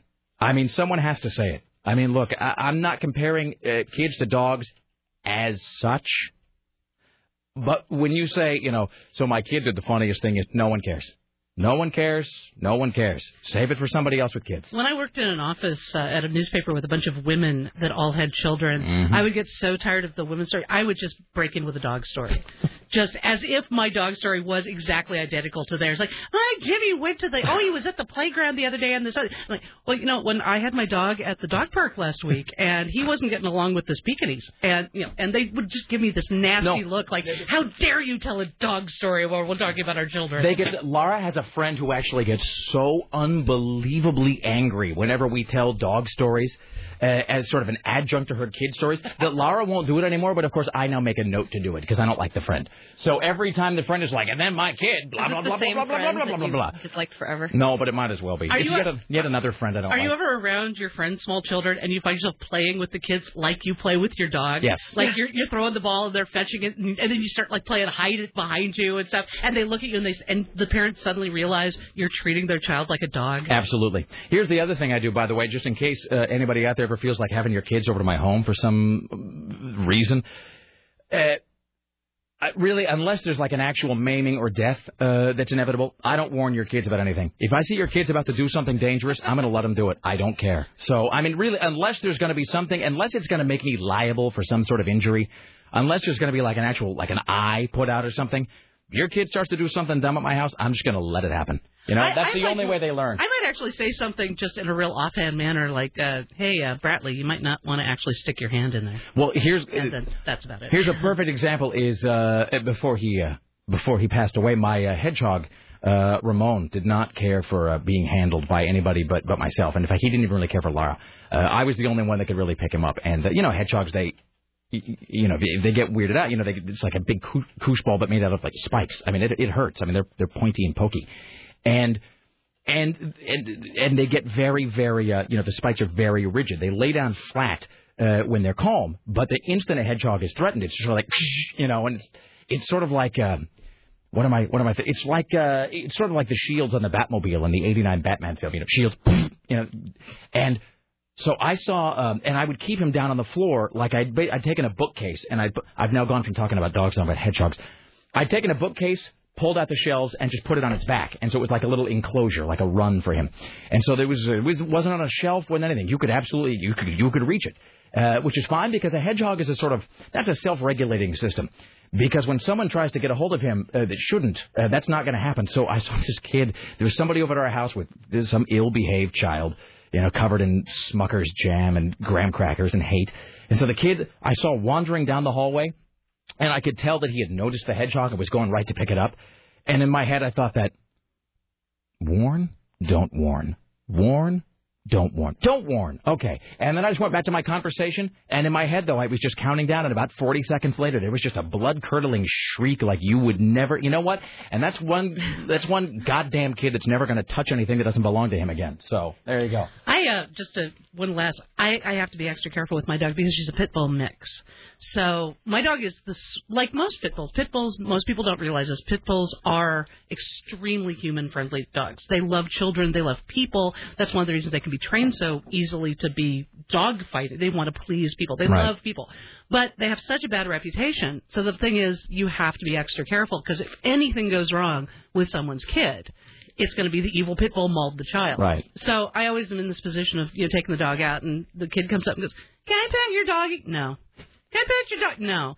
Where are your parents? They're over there. Okay, if your mom comes over here and stands here while you pet the doggy, you can pet the doggy. Otherwise, you're not touching the dog. If doggy. your mom signs this waiver and this uh, release of all responsibility and authorization, then you may touch the dog for half a second. Meanwhile, my dog's standing there like going, "I love the child. Let me lick the child." I'm like, "No, no, you can't lick the child." Uh, uh, final. Uh, uh, this isn't really about. And by the way, I have to sort of apologize in advance. I'll have to reword this email because it'll not come out the way this guy wants it to. Here's how the email's written. the email, and I'm. This is not me. This is this is how the email is written. Kyle emails in. Kyle, if you're dateless, this is why. The email says. Speaking of dogs, I don't think you touched Kelly Clark when she was on Outlook Portland this weekend. Now, of course, Kelly Clark was on talking about dogs and talking about the impact on oh, pet owners the of the economy. episode where you thought you were groping her? He says, uh, he says, uh, I don't think you. T-. So he's not, of course, you know, he's simply saying because it was dogs for the subject. But the way the email is written, it could sound awkward. Uh, he says, uh, I didn't, I don't think you touched her when I saw Outlook Portland, but you were very close when you told your first dog story. Well, all right, there you go. I recorded that and I actually watched that last night, and I didn't see you. I didn't notice you touch her at all, much less. I certainly there was no groping. See, and so I, but maybe it was during a break uh, in filming, or maybe it didn't happen at all. Maybe it only happened in the big den of crazy that is my head. By the way, Kelly Clark, I forgot all about this until just now. Kelly Clark's going to be in the studio on Wednesday, so that'll be nice and awkward. All right, and I think that's it. Liz Hummer's well, going to maybe be you here. can so restrain yourself. it's going to be like another all chicks and me show. Liz Hummer, again. the the redheaded girl. I believe that is Wednesday. Both together. Yeah, Your and then also you. uh Wait, who are you talking about? Wait, who are you talking about? What? The one who came in and told the poem. No, no, no. That's uh that's Courtney Hammeister. Thanks, thanks so much for that. Oh, no problem. Oops, did we not talk about that on the air? All right, thank you. I appreciate that. Maybe we should break and reset. Hi, Dawn. How are you? Hey, I'm good. I love all that news we've gotten done so far. Yeah. My fault. Anything else you'd like to say before we go to break, Sarah? Not that I can think of right That's now. great. Thanks. All right, we'll take a break. We'll come back after this. Dawn Taylor is uh, is here, and uh, later on we'll talk to Jim Roop, Steve Kastenbaum, and more. Stay there. It's the Rick Emerson Radio Program. Don't go anywhere.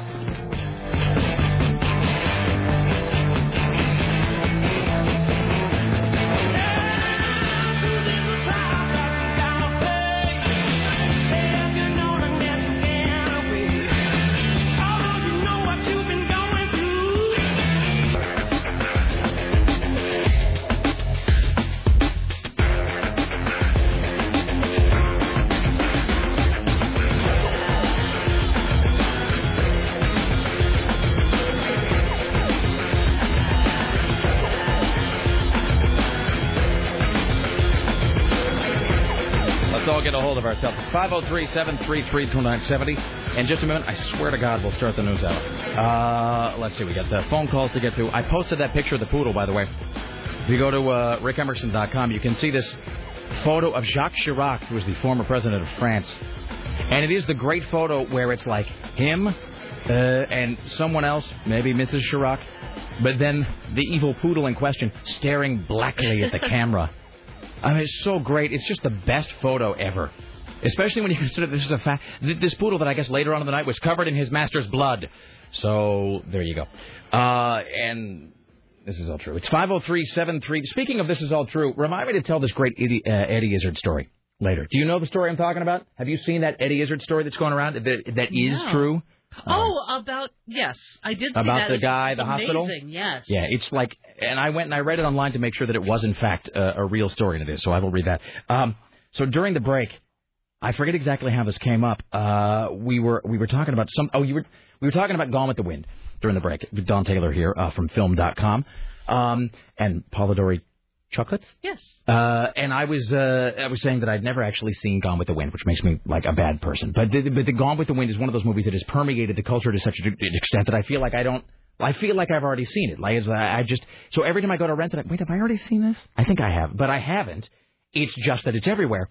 And I was at this uh, birthday party a while back, and a guy was saying he'd never seen Psycho. And the same thing. Psycho, great movie, uh, different from the other Hitchcock films, still very good, but you feel like you've seen it even if you haven't. And then you were saying, Dawn Taylor, that you, and now you have to recreate this whole conversation because Sarah wasn't actually listening.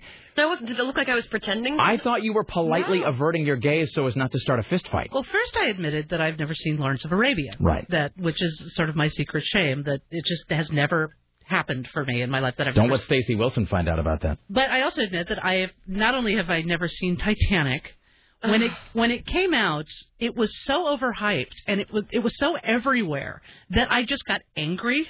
So I refused to see it, and I finally just I, I went. The longer I went without seeing Titanic, it The more you resented it? and the more it became an issue where I just decided I refuse to ever see Titanic. You know who else is, is doing that? Kelsey. Kelsey and her friend have a bet. They both refuse to watch Titanic.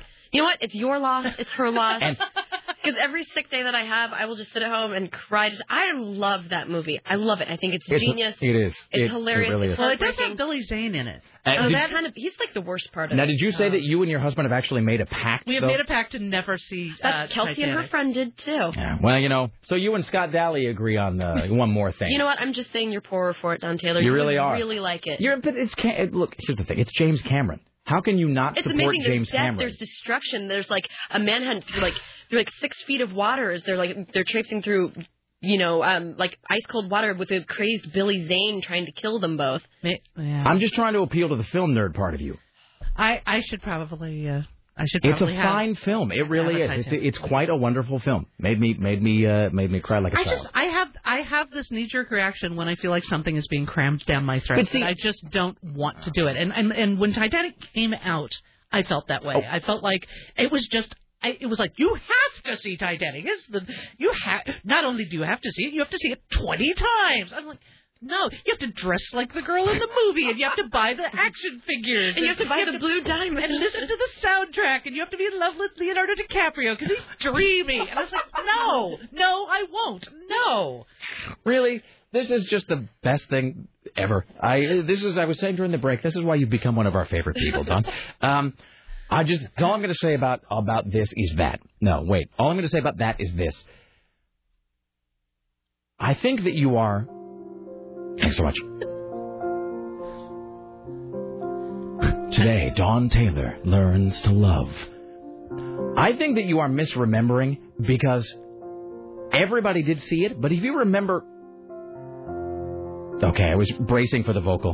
Um, if you remember, really, the ad campaign, they really didn't. The, the ad campaign did not shove it on everybody. It didn't shove the romance part. I remember just like the destruction. It was mostly the underwater footage at the beginning. And there was a lot of TV ads, but it wasn't like there was a huge marketing blitz for it because I think the studio thought all was lost anyway. And because if you remember, that movie was just considered, it, even before it came out, people were writing it off and they were writing off camera. They're like, this is it. He's overreached. He is doomed. This movie is a huge disaster. It's a boondoggle. They were calling it his Heaven's Gate, uh, you know, and they were, t- you know, it, it was just going to be a massive failure. And the studio had started to cut their losses. Like, screw that. Like, we, like, see it, don't see it. We don't care. We've already lost too much money. Um, and then the movie itself became became really huge. And it also, if you remember this, I'm now defending a movie that's like 15 years old. well, you and I are both kind of touchy about Titanic. Because because and I'm It's not amazing. and I'm not saying you are this way because you haven't seen it. So I please, please believe me when I say I'm not lumping you into this. I am lumping Scott Daly into this uh, because he's just sort of because he because he's just a little too hip for the room. And so therefore, blah blah blah, can't like Titanic, and which is the same reason he embraces Wyatt Earp over Tombstone, and it's just one of those things I just He's just can't. wrong I know that. that's what I'm saying. So, but if you remember this about Titanic, that uh, apart from the soundtrack and of course stuff you could buy, like you know, like the, the actual DVD, there is no tie-in merchandise to that film. Cameron himself always took great pains to point that out. That there is no, there are no plates or glasses. There's no collectible whatever. Like there I believe is no there tie-in was a uh. Mattel Barbie doll with her wearing the uh, the dress from Is that the, true? uh, I, the ball I don't. scene. bel- I don't I'd remember be Barbie dolls, but I remember. It, But I think that was that was sometime after the movie had been released. I remember them releasing the Heart of the Ocean, like you know the necklace, um, but it wasn't a movie release. I remember it was some like hack thing, like Yeah. you know the Obama plate Like, online, uh, yeah. like on TV. Cameron himself, uh, you know, took great pains to never release any merchandising because he's like, you know, he's like, well, you know, 1,500 people are dead. I can't really have like a bendy action, like a posable action figure of Jack Dawson, uh, you know, with like amazing freezing action or something. Like it's just not going to work. So. Oh, see, now I would have bought that. See, and oh, even it without seeing up. the movie. Man, and I was like deliriously sick, and I'm watching the end of it. It's like 1,500 people went into the water. Only six were recovered. six. Eh. And the boats never went back. I'm like, and so I'm like, oh god. And then at the end, oh, when Eh. it has the flashbacks to all of them waiting for her, and And, and can I I, was just a wreck. I was a wreck. Did you go to the OMSI thing where you could walk through and be like one of the people on the Titanic, the the, No. the traveling show? Uh, Okay, let me just. Okay, I- now that we're just talking just about Titanic, you know what it is? I'm just going to dive right into this, so to speak. Um, so, a couple other things to say. One, if you remember this about uh, about Titanic, it is it was a. leg- I mean, yes, it's a big studio film, whatever. That you know, not everything can be made for fifteen dollars, like on a VHS and like Sweep Sundance. So it is a big studio film from the guy that did Terminator 2, whatever.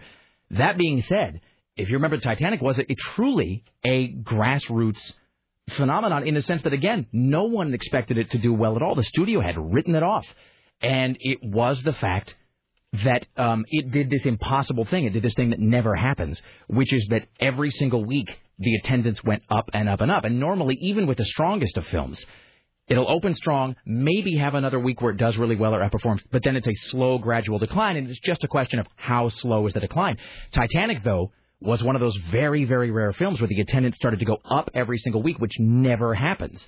Uh, because people were seeing it repeatedly, they were seeing it multiple times. And then I will tell you this though, here is the moment where I could see that the Titanic mania was going to start souring in the mouths of the audience. Here's where I could see. It was when I saw an Associated Press story that teenage, which might be true for all I know, but there was an Associated Press story that came out that I was obliged to read uh, on my radio program that said that teenage girls were having quote crying parties. Oh my God. I'm not making this up. I mean, I'm not saying it actually happened, but I remember reading the story from the Associated Press. The uh, the crying parties where they would get together, they would just put on the soundtrack and they would just sit there and sob for like an hour, Wow, those girls were not my friends. and then they'd have you know brownies or whatever. No, I made my high school boyfriend go with me to that movie three times. All right. Final you fun. have schooled me just- on the Titanic, and I uh, I'll tell you what. This is my vow. I will uh, in the in the course of the next I have week. it on DVD if you'd like to borrow I, it. I will borrow I've got the Titanic from you. I will collector's watch it. set. oh God, we're such dorks.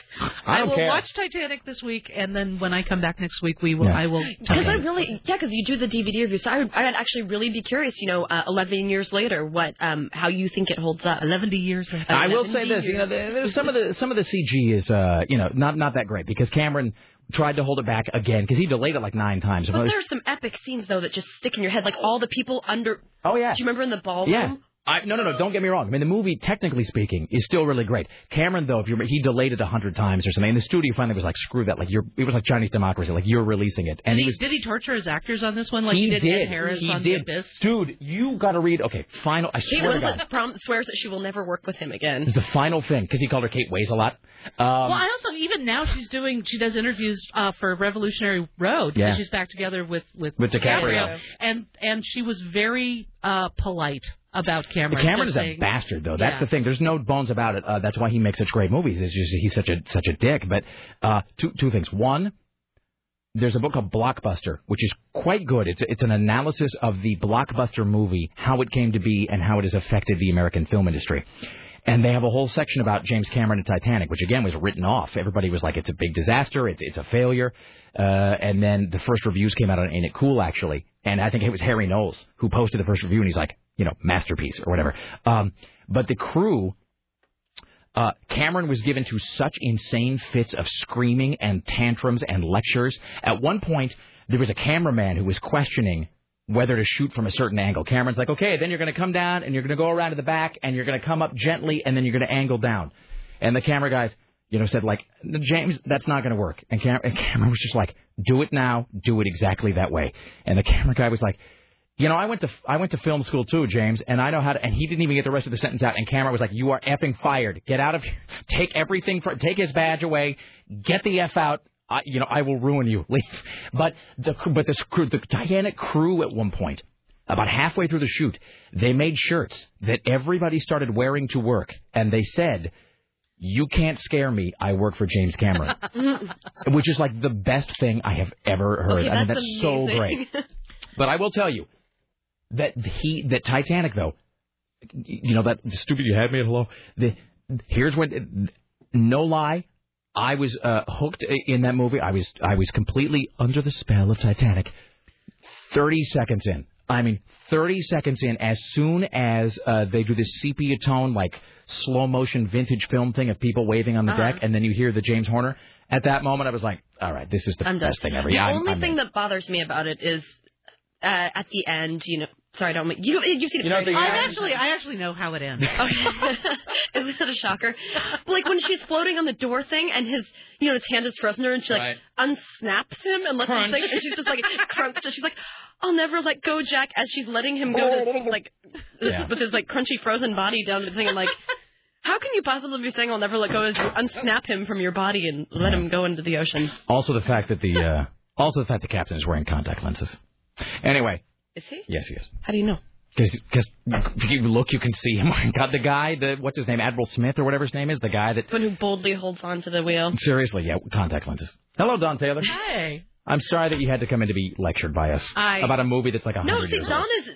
She's not. No, she's down with it because she's admitting that it isn't because she's too pompous. It's Yeah. because she was overwhelmed with Yeah. how much it was shoved down. There's her lots of movies I haven't seen because I'm too pompous, but this isn't. And all that said, you know, really, see it or don't see it. I, I respect your taste as a No, critic. no, I am making a note right now. See Titanic this week. Read book. All right. Do Titanic homework. Okay. I'm just, I'm just saying. Should we play that opening news sounder? Let's do it. Bada bing. And now, Now. from the CBS Radio And Center an hour in ago. downtown Portland, this is the news. Oh Lord! Now, following that, okay, a uh, a man opened fire outside a downtown Portland nightclub Saturday night, killing two girls and wounding seven other people before shooting himself in the head. Uh, Detective Mary Wheat, a police spokeswoman, says the shooting does not appear connected to gangs. There's no indication the man had a relationship with any of the people he shot in front of the Zone Under 21 nightclub last Saturday. Uh, by the time police arrived, a teenage girl had already died. A second teenage girl died after being taken to a Portland hospital. The victims have been identified as 18-year-old Ashley Wilkes, who attended Clackamas High School and planned to study abroad, and a 17-year-old exchange student named Marta Paz de Novoa, who was from Peru and had been staying with a family from White Salmon, Washington. Both girls were part of a group of exchange students at the zone to celebrate a birthday.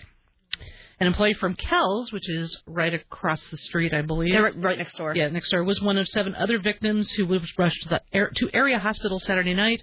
By mid-morning Sunday, two had been released, three were in stable condition, and two remained in critical condition, including 18-year-old Susie De Sousa of Italy.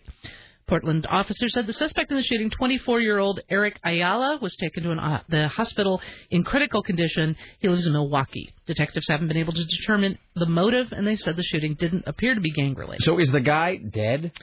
The, the, the Uh, shooter, did he shot himself in the head? Do we know? I, I heard it's critical condition, but we haven't heard that he's dead Yeah, or we haven't anything. heard that he's died All yet, right. so Well, maybe though. Here's the thing: it would be um, it would be really satisfying if he if he if he was dead, I suppose. Uh, but you know, because then it just has a you know, then you can just sort of uh, you know, then then the story is, I guess, there's some. I don't know. That's not the word I'm looking for. You know, but I mean, it's a. Uh, yeah, there- there'd be yeah. I, I think you know at at- at least that yeah, God at least that like puts a puts a sort of uh, period on it in in the sense that if he lives then it's just going to be all of it you know there's to go through the trial and like is he is he crazy and then if he's crazy then everybody's going to be pissed that they can't that we can't try him uh, but if he's not crazy, then there's going to be just this whole, you know, the trauma again of going through the prosecuting and everything. But on the other hand, you you do sort of want him to still, you know, to, to be alive and to pull through. So so for once, because the thing with these stories is the guy always just offs himself at the end, and so you're never able to get him in a room with Andy Sipowicz. You know, who can just beat him with a hose until the guy goes, well, here's why. Uh, uh, there was a leaf blower, and it was just one fight. You know, whatever, whatever the reason, even if it's a crazy reason, like you just want to know why. Like, what is the deal? Uh, so uh, he shot himself in the head. So it, I mean, I guess the general consensus is that it's probably it, he's not going to make it through, or at least he'll be uh, permanently brain damaged in some way. But I'm I'm looking at the Oregonian. This is today's uh, Oregonian, Monday, January 26th, the Sunrise edition. And uh, so apart from the actual story, I'm just going to make a couple notes here about about the actual coverage here in the Oregonian by Steve Mays, Ann Saker, and Michelle Cole. At a certain point in whatever you call it, writing school, it seems like they ought to. Is there no uh, class you take in journalism uh, college or whatever it is you all go to now? Is there not some class where they teach you not to start articles like this at this in 2009? Eric Ayala was a quiet man. Oh. I swear to God, that is the This is first. going to make you mad. That is the first sentence. Oh. Eric Salvador Ayala was a quiet man. I swear to God, This is the Oregonian. that is the first. That's the first sentence of the article. And uh, by the way, he was also uh, Dawn Taylor, a bit of a practical joke And a video game player. and a video game player. He played uh, Left 4 Dead, Dawn. Well, One of the things that brought him joy, Dawn Taylor, was playing video games such as Resistance, Fall of Man, or Left 4 Dead, where the object, Dawn Taylor, is to slay fighting zombies. But more than anything, and we know that this is the most important thing because it's what they led with, the front page of their newspaper, which is relevant now more than ever. if only to convey the knowledge that Eric Ayala was a quiet man. I don't want to shame the writer there by naming them, uh, but I, you know, I, I worked in news for almost ten years in some capacity or another. I've edited a newspaper, you know, a small community newspaper. I edited a small community newspaper that we was a bad newspaper that I privately referred to as the Hooterville Herald, and I would not have let something like that go by. Yeah. Who? That's my question. Who is the editor at the Oregonian who who signed off on that and said, "Oh, that's a great lead." That that's terrible. Yeah. Would you also uh, would you also like to know that the article contains? Now, to be fair, this is this is a quote, but I can imagine you put a microphone or you know you get it in front of somebody with a notepad. They're talking for five, ten, fifteen, thirty minutes, and you know it's like with anything else. Like when KOIN was here last week filming us, they film us talking for however long.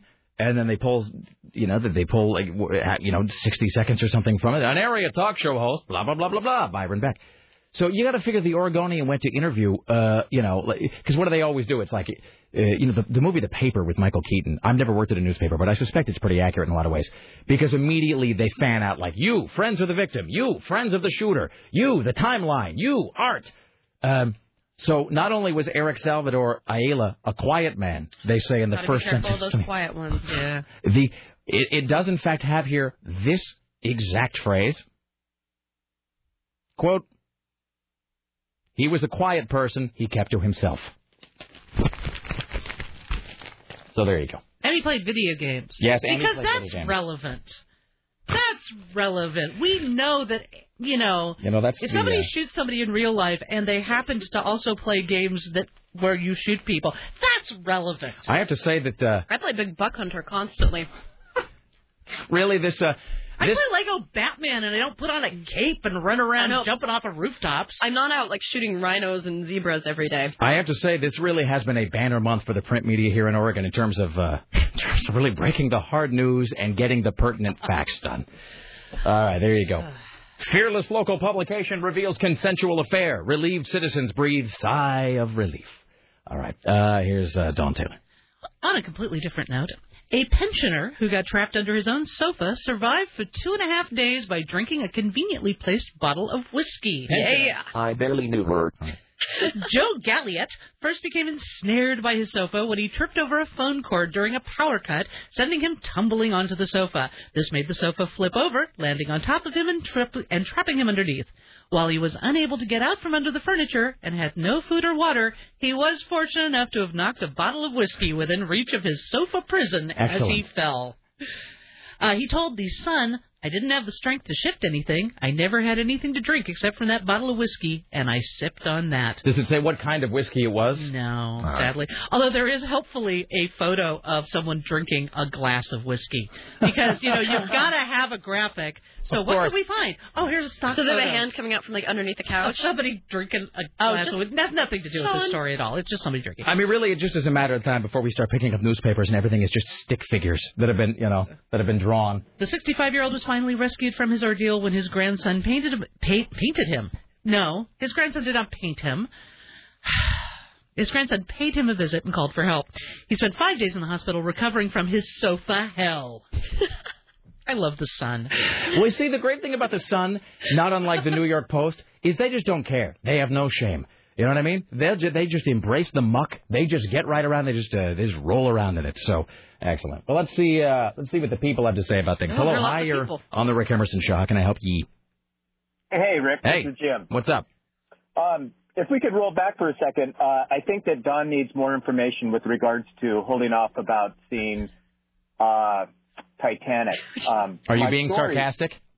Well, no. Um, Okay. My story is is that that I waited over 20 years before I watched the movie E.T. And everybody was saying, "Oh my God, you have to see that movie! You have to see that movie! I can't believe you haven't seen that movie." Good for you not 20 caving years. into peer pressure.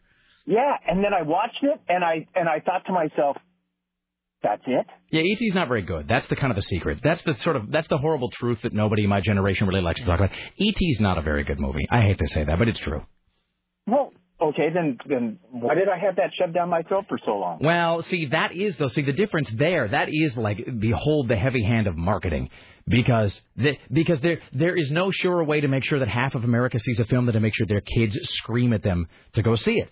And there's no surer way to do that than to slap the as as Mel Brooks says in Spaceballs, we put the picture's name on everything. And it was just you know it's all merchandising. I remember going to see E.T. when it came out. I was 10 years old in 1983. I went to see E.T. And I hate to I hate to try to make her sound like a Johnny Hepcat, but even when I saw E.T. for the first time in the theater, knowing nothing about it, I was underwhelmed and didn't care for it. But eh, because at the age of 10, I was a 10 year old boy, I wanted to see something scary. And I was disappointed because I thought E.T. was going to be a freaky, like, space monster movie. And then at the end, it was like he was just this Jesus guy with, like, a bendy hand. And I just, and it didn't really do a whole lot for me. So, but that and a candy addiction. Exactly. That was so. That was the whole thing. Is just the power of Spielberg and the studio to manipulate parents via their kids through the power of candy and toys. We also live in a society where uh, people, particularly pop culture things, people insist that you have to see the same things that they've seen and you have to love them. Right. People will be just on you going, What do you mean you don't watch The Sopranos? You have to watch The Sopranos and you have to love it. And they'll and they'll like do everything except resort to fisticuffs if you Right. say no. Right, and that's there was a great Onion article at one point. Uh, no, it wasn't the Onion actually. In fact, it wasn't the Onion. It was actually a real post on a place called TV.org, which I quite like. But it was a, and it was when the Wire went off the air. A guy actually wrote an article about the Wire is off the air. Thank God. Now I have to listen to all my friends demand that I watch it. F you. I don't care if it's the best thing in the history of television. I'm never going to watch it. Never, never, never, never. You know, and so b- because people at a certain point do get very sort of apoplectic if you haven't seen things, and I'm guilty of that, sir. So no, you're not alone on that front, my friend. Okay, hey, uh, real quick though. Yeah. Um, the best scene in Titanic for me, I saw it at the uh, Eastgate Cinema, Mhm. which had the biggest screen in Oregon. Uh, the best scene in that was when the three propeller blades came up out of the water.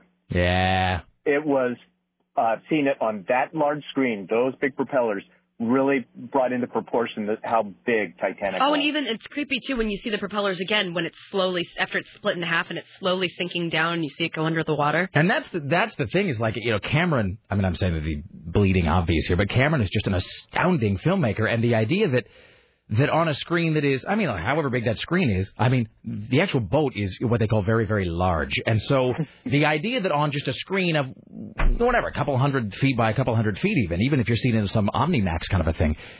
That they can sort of convey the scale of that ship. That is all. That's all James Cameron. I mean, that is what separates James Cameron from the deri- you know derivative hacks that have sort of been ripping him off ever since Terminator. So, all right, thank you, sir. Thank you, my friend. You know what I love about your show though is I was here last week and I mentioned that I I hadn't seen the inauguration. Mm-hmm.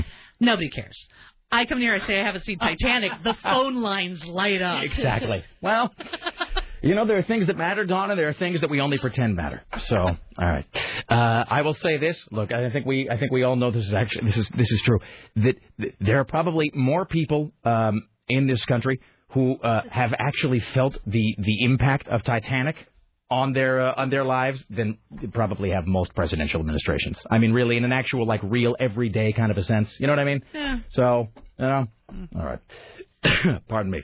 And uh, I had some other point I was going to make. And no, I got nothing. All right. You're listening to the KCMD Portland. Here's Dawn Taylor. State officials say two more people in Oregon have fallen sick in a nationwide salmonella outbreak, bringing the Oregon total to nine, just four in the past week. Federal officials continued to issue recalls. More suspected sweets and snacks were pulled Friday as the list of recalled items topped 180. The Food and Drug Administration has set up a searchable database so the public can verify which items have been pulled. The outbreak is linked to a processing plant in Blakely, Georgia, and has sparked the recall of 31 million pounds of peanut butter and peanut paste. The Centers for Disease Control and Prevention said Friday 488 people have been sickened in the outbreak in 43 states and Canada, and six have died. Oh, okay, wait. So, I, so not just nine people. I must have misheard this. So the nine Oregon total is nine. Is So- or, so there's like, but it's like 500. Okay, so that's an actual thing. Yeah. That's an actual problem because if you're going to say, I thought it was nine people sickened everywhere, but that's just here. And it's also uh, it's worth going. They don't have the actual website here, uh, unfortunately, for the database, but it's worth going and looking up. Um, and again, getting back to the thing, you know, if you have children, there's a lot of food that you might give your kids that have peanut butter in it. There's also a lot of pet foods that have peanut butter in it, and there's and there are pet foods on the list as well that you shouldn't right. be giving your pets things that might have salmonella. And this is so. It is salmonella. It's not just. It's not just a new virulent strain of the peanut allergy, which No. is laying waste to a generation. All right. Uh, It's a real thing. mhm. Here's Dawn Taylor. Uh, Mayor Sam Adams said Sunday he will not resign, despite calls for him to step down after admitting he lied about a sexual relationship with, and I'm a man of legal age of consent. I am not going to use the word teenager. That is here. liberal bias, Dawn Taylor, and I won't have it. Damn you and your propaganda. We're using facts. Adams released this statement of intent to the media Sunday night. Tomorrow I go back to work as your mayor. I know I have let you down and made mistakes. I ask your forgiveness. I believe I have a lot to offer the city I love during this time of important challenges. The city that he loves one at a time, by the way. Beginning tomorrow morning, I will be back in my office doing the work that the last 20 years of public service have prepared me for. If, in fact, I can get into my office. Did you ever? Did you see it on TV? I didn't. See, I haven't. It was. I guess I can say it was Nate Baker, uh, friend Nate Baker works at K2, told me, and he said Sam Adams goes up, tries to get into the city council meeting, door won't open, key doesn't work, and he said that like he was doing that thing of like, hello, anybody? It's Sam. I'm the mayor, and I and I guess he had no choice but to talk to the media, but it was on KGW, so I'm gonna have to track it down. But anyway, he went on and tough economic times, blah blah blah. Uh, worst financial landscape for the businesses since the Great Depression. In the coming weeks and months, Portlanders will rightfully judge me not by my words, but by my ability to deliver results for them. That's crazy talk. Yeah. He wants to do wacky, crazy things like improve the schools and prioritize city spending to protect vital services. I have to You ask know, this. Crazy, crazy man. Did you see the new uh, photos of Beau Breedlove? I did not. You got to go. Are you online over Yeah. there? Okay, you got to go to uh, Sarah X Dillon. Oh, okay. Uh, dot I just com. put the worst best one up. Really? Okay. Uh, Do you have a link to the others? No, but I can do that right Yeah, there's a there's a whole. I, I'm I'm guessing again that these are photos taken from Beau Breedlove's uh, MySpace page that somebody sort of archived. It's you know it's like it's what you do with anything online if you're afraid that it's going to be taken down. Oh my, oh my Do goodness. you see what I'm saying? Look Is at that that. a reflection? I I believe that's a reflection or just yeah. But I don't understand. Like people keep saying it's a reflection. I do not see reflection. I don't understand of what it would be a reflection. Well, I understand when reflections look drippy. Well, wow, really?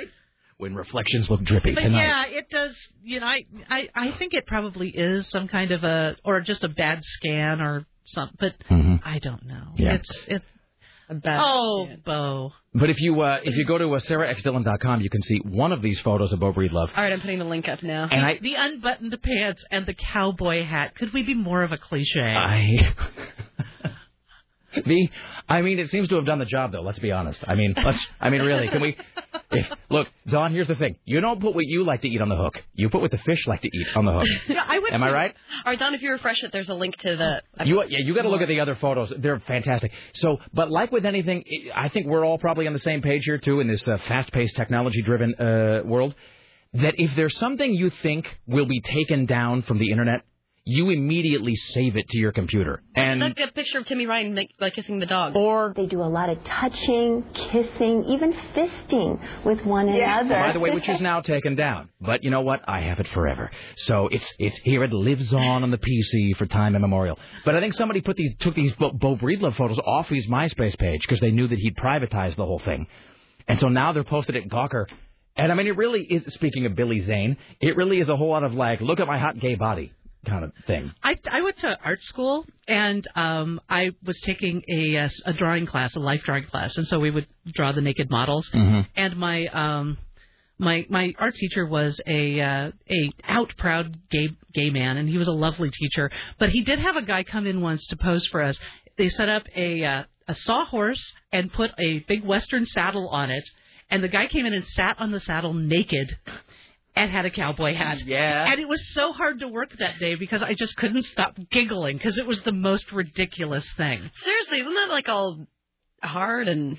What? Well, it didn't look saddle. yeah, it didn't look comfortable. Okay. No, I mean I'm just saying that really. I mean that's hard for a female. Like saddles are uncomfortable to sit Yeah. on, and it, imagine if you have like more stuff going on down there. That would be like even more Yeah. so. Hey, can I ask you a question?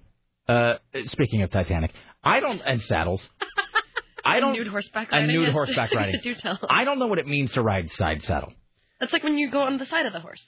But Like when the horse. And there's you're standing, just like standing on the side. Why would you do that? Well, first, well, well, when you were a late, when you were younger Yeah. and you were a lady, it And they was didn't want- inappropriate to, to open your legs like really? That seems really dangerous to be on the side of the horse. He's going to scrape you off. You go through a tunnel. They also had uh, their actual saddles that were designed specifically Ah, for ladies to sit on them sides. It was improper to be uh, opening your legs in any way. Yes. All right, unless you're in that Cruel Intentions 2 movie. Um, by I the don't way, know. By the way, I don't know how to refresh uh, Windows Explorer because I use Firefox. I think there's a Okay, just a little green little arrows thing right at the to top. the. No, Windows Explorer sucks. I don't see a little green The uh. Internet Explorer. This is Internet Explorer. It's awful. Oh, those. Okay, there. Yeah, for some reason, I, Everything's in different places. I have to apologize. Firefox isn't on there because we never use it. If we used it, Firefox would be on there because. Well, I can't use Firefox over here because I can't play any sound on it. Just let me read this. Explorer. One, one, uh, one email here on KCMD Portland about the Eric uh, Ayala story. Is it Ayala? Ayala? Ayala? Uh, who? Whatever the shooter, the shooting guy. Um. Anyway, uh, we were talking about how they lead off with. Ayala. They lead off with he was a quiet man. This guy says, um, Chris says, the Oregonian is dumb for more than one reason, Rick. I think the thing that angers me the most, he says, about the Oregonian and its hard hitting first sentence about this story is that while being cliched, uh, it is also supremely and ridiculously incorrect in its usage. Using the past tense was in the sentence means that either A, this alleged sick person is already dead, or B, he is no longer quiet. The correct sentence would run something like this. Attention, uh, Steve Mays, Anne Saker, and Michelle Cole at the Oregonian. The correct sentence would run like this, quote, he was a quiet man and will likely remain so now that he ate a bullet after performing this horrible act, end quote. He says, I'm glad they're treating this tragedy with the coverage and regard it deserves and checking their grammar as they do it. Chris, there you go. Well, they're doing more with less, sir. Uh, here's uh, Dawn Taylor. We have a hick watch. All right, here's uh, your Hick Watch for uh, whatever today is. Monday? Monday on the Rick Emerson. Copenhagen makes me feel so good. Copenhagen, way I know it should. Well, I put a little chew in my mouth, go spitting, slobbering all around the house. That Copenhagen makes me feel. All right, here is Dawn Taylor with your Hick Watch for Monday. George Eisenhower, George Eisenhart Jr., the uh, president and owner of Image Productions, an Ohio company that promotes monster truck uh, rallies. I like what I'm hearing. He was killed on Sunday Oh. when he was hit by one of the giant wheeled thundering vehicles that he loved so much as he stepped into its path near the end of a performance. Okay, I felt I felt really bad uh, for laughing until you said stepped into the path of the monster truck. He was pronounced dead Like, two hours. intentionally? Does it matter? He- I guess It's a monster truck. It's not like you stepped into the path of a clown car. Yeah, it's it's not like it was a Prius sneaking up on you at five miles an hour so you couldn't hear it. um, he was pronounced dead two hours later at the University of Wisconsin Hospital uh, from major quote crushing internal injuries, according to coroner John Stanley. Our preliminary investigation shows neither Eisenhart nor the truck driver saw each other before the collision. How is that possible? Not possible. Well, I don't know. If you think that if they did see each other, maybe he wouldn't have been crushed. I mean, there's so much to work with here. I can buy that the monster truck maybe wouldn't see a pedestrian. It, the corollary to that doesn't really work, though. It seems implausible to me that, like, Gravedigger is thundering down the road towards you. I don't care how loud your iPod might be, friend. That seems like a thing you might notice in your peripheral vision somehow. The uh, coroner said that the family told him that monster trucks were his life, and he was very big on safety. Monster trucks were his life and also his death. Also, I could have done that. I could have done this one. I could have done. Uh, I could have done the monster. What's his last name? Eisenhart. I could have done this. I could have done uh, uh, the monster truck and collision with said monster truck did in fact turn Eisenhart's uh, insides into a giant mud pit. Mud pit. Is it funnier that way? No. Well, no, it's it's, Dead. okay, it's funny but wrong. Okay, I could have done this. Uh, wait, hold on. I'm trying to do the uh, buy the whole seat, only need the edge. No, I got nothing. All right. A website devoted to the monster truck business, themonsterblog.com, Mm-hmm. Uh, also expressed grief over Eisenhart's death, calling him one of our industry's best and brightest, a man committed to providing fun family entertainment in the safest manner possible. Well, he said he at about 9:30 p.m. Saturday, just before the rescheduled end of the show, after the huge growling raised pickup trucks had rumbled over a host of other vehicles, leaving them crushed, Eisenhart walked onto the staging floor. I can't tell you why, says uh, But he was a quiet man. the Dane County Sheriff, who said he's taken his own two sons to the show in the past years. I think this was a very tragic accident, and that's what our investigation shows. By the way, So just randomly walked into the ring. I think I had a cat like that once. He was like he was sick and, and old, and he just decided to walk out into the street and get hit by a car. And I've always thought that it was suicide. And I think that's it. I think this guy. No, I I shouldn't say this because I don't know. Just my personal opinion. Maybe he just went, you know. This oh, he was only 41 though. It's not like he was like you know at the end of his Well, years. maybe like this is as good as it's going to get, kind of a thing. Maybe I'm gonna go out the way I loved and lived by Monster Truck.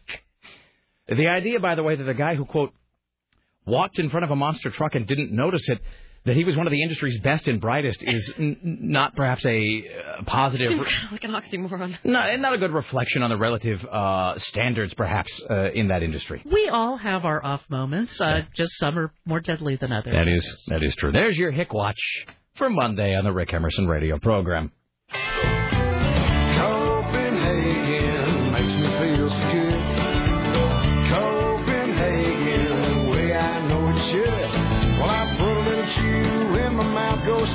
Slobbering all around the house. That Copenhagen makes me feel so good. And you know, there's probably like a really good, like an obvious grave digger pun I could have gone uh, for there as well. I didn't do that either. I suck. Hi, you're on the uh, Rick Emerson show. Hello. You know, I don't know how you couldn't notice that. Those things are like two stories tall and deafeningly loud. It it does stretch the uh, bounds of credulity. Yes. It really does. So, hey, back on uh, the earlier segment of the program. Yes. Somebody gave me something completely unexpected this weekend. This is Did this require a trip to the clinic? no, uh, actually, it was you. Did this require a trip to the clinic? I'm sorry. That's, that's, that's- that's- it's From Rick Emerson. the law yes. of comedy. Yes, thank you. What are we talking about? yes. Well, this is Ethan from the Jonathan Oh, uh, this is Ethan at the Jonathan Colt. Okay, yeah. So Ethan and his daughter uh, Mara were there. Yes. And so Laura and I were kind of uh, walking through, trying to figure out. You know, we, we, I, I think I was actually looking for Kristen Bowie, who I uh, was there as well. and I wanted to make sure she'd gotten in. Uh, Dawn Taylor and uh, and your your man friend. My husband. Husband, well, I didn't You say- can call him man. Okay, I didn't know. I, My heterosexual life partner. Well, here's the thing: is like I, I like I know you're married, but then I call your cell phone and it does it just says like your full name and his full name. So I didn't know if this was. I mean, oh yeah, I don't. Yeah, I last don't know how it is with how you all with you with you people. I didn't know. It might be like a real sex thing where there's like you might be a whole house of you married together. I don't know. Um, Maybe there is. Anyway, so we saw uh, uh, Dawn and Patrick, and then there was uh, I was looking for Kristen Bowie. So my wife and I are walking around, and then we uh, saw Ethan and Mara, and I did that like jerk move. It always just makes me feel like such an ass. If I could have one superpower, like a Jedi sort of thing, it would be to always remember names and faces and uh, people that I have met. In this case, like nine times. Because he's like, hey, you know, Rick, you know, whatever, best show ever, blah blah blah. We're talking, and, I- and of course, what did I always say? I said, and Sarah has seen me do this a million times. What did I say? Have we met before, sir? You know, pardon me, have we met before? And then Ethan, to, be, to his credit, this guy, he's very gracious. He goes, yeah, like three three different times, but don't worry about it. It's it's okay. Eh, You know, and I felt like an ass uh, because I can never, you know, I can just never remember. Um, anyway, so you were there uh, with your daughter. By the way, it was a very very profane uh, show filled with much adult content. By the way, My how did your uh, Storm Large? Okay, well there you go. So that explains. There you go. But then, uh, anyway, but so I had completely, you know, I didn't remember his name, and I felt like a jerk. But then afterward, uh, I was able to get Ethan and his daughter the hookup with the uh, the meet and greet and the uh, the the handshaking and the signing and the and the and the hey hey. So uh, so how did that work out for you, sir?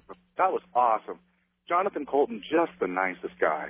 We went up there and everyone else had left, so it was just me and Mara with Jonathan Coulton following the Storm.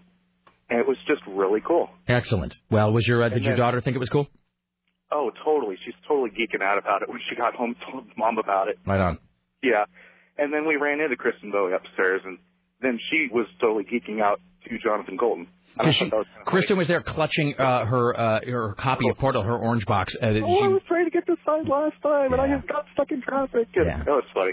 It was Then I it was a great show. It really was. Podcast. Yeah. Oh, it was awesome. All right. Well, I'm glad that you had a good time, and I'm glad you guys were able to meet him, sir.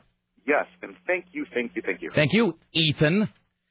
All right, there you go. Ethan. Yeah, so I was able to uh, to get those guys kind of the, uh, the the the hookup, which I I don't say to be all about me, but just because it was the only way to assuage my Catholic guilt over forgetting his name. So See, if you watch Lost, it would be easy to remember his name because Ethan is one of like the creepier people. He was well. on He was one of the others. He was killed though. Whenever I hear the name Ethan, I think of, of that guy. Mm. Nothing against our listener Ethan, who is probably not creepy at no, all. no, no, not creepy at all. All right, here's Dawn Taylor, ladies and gentlemen.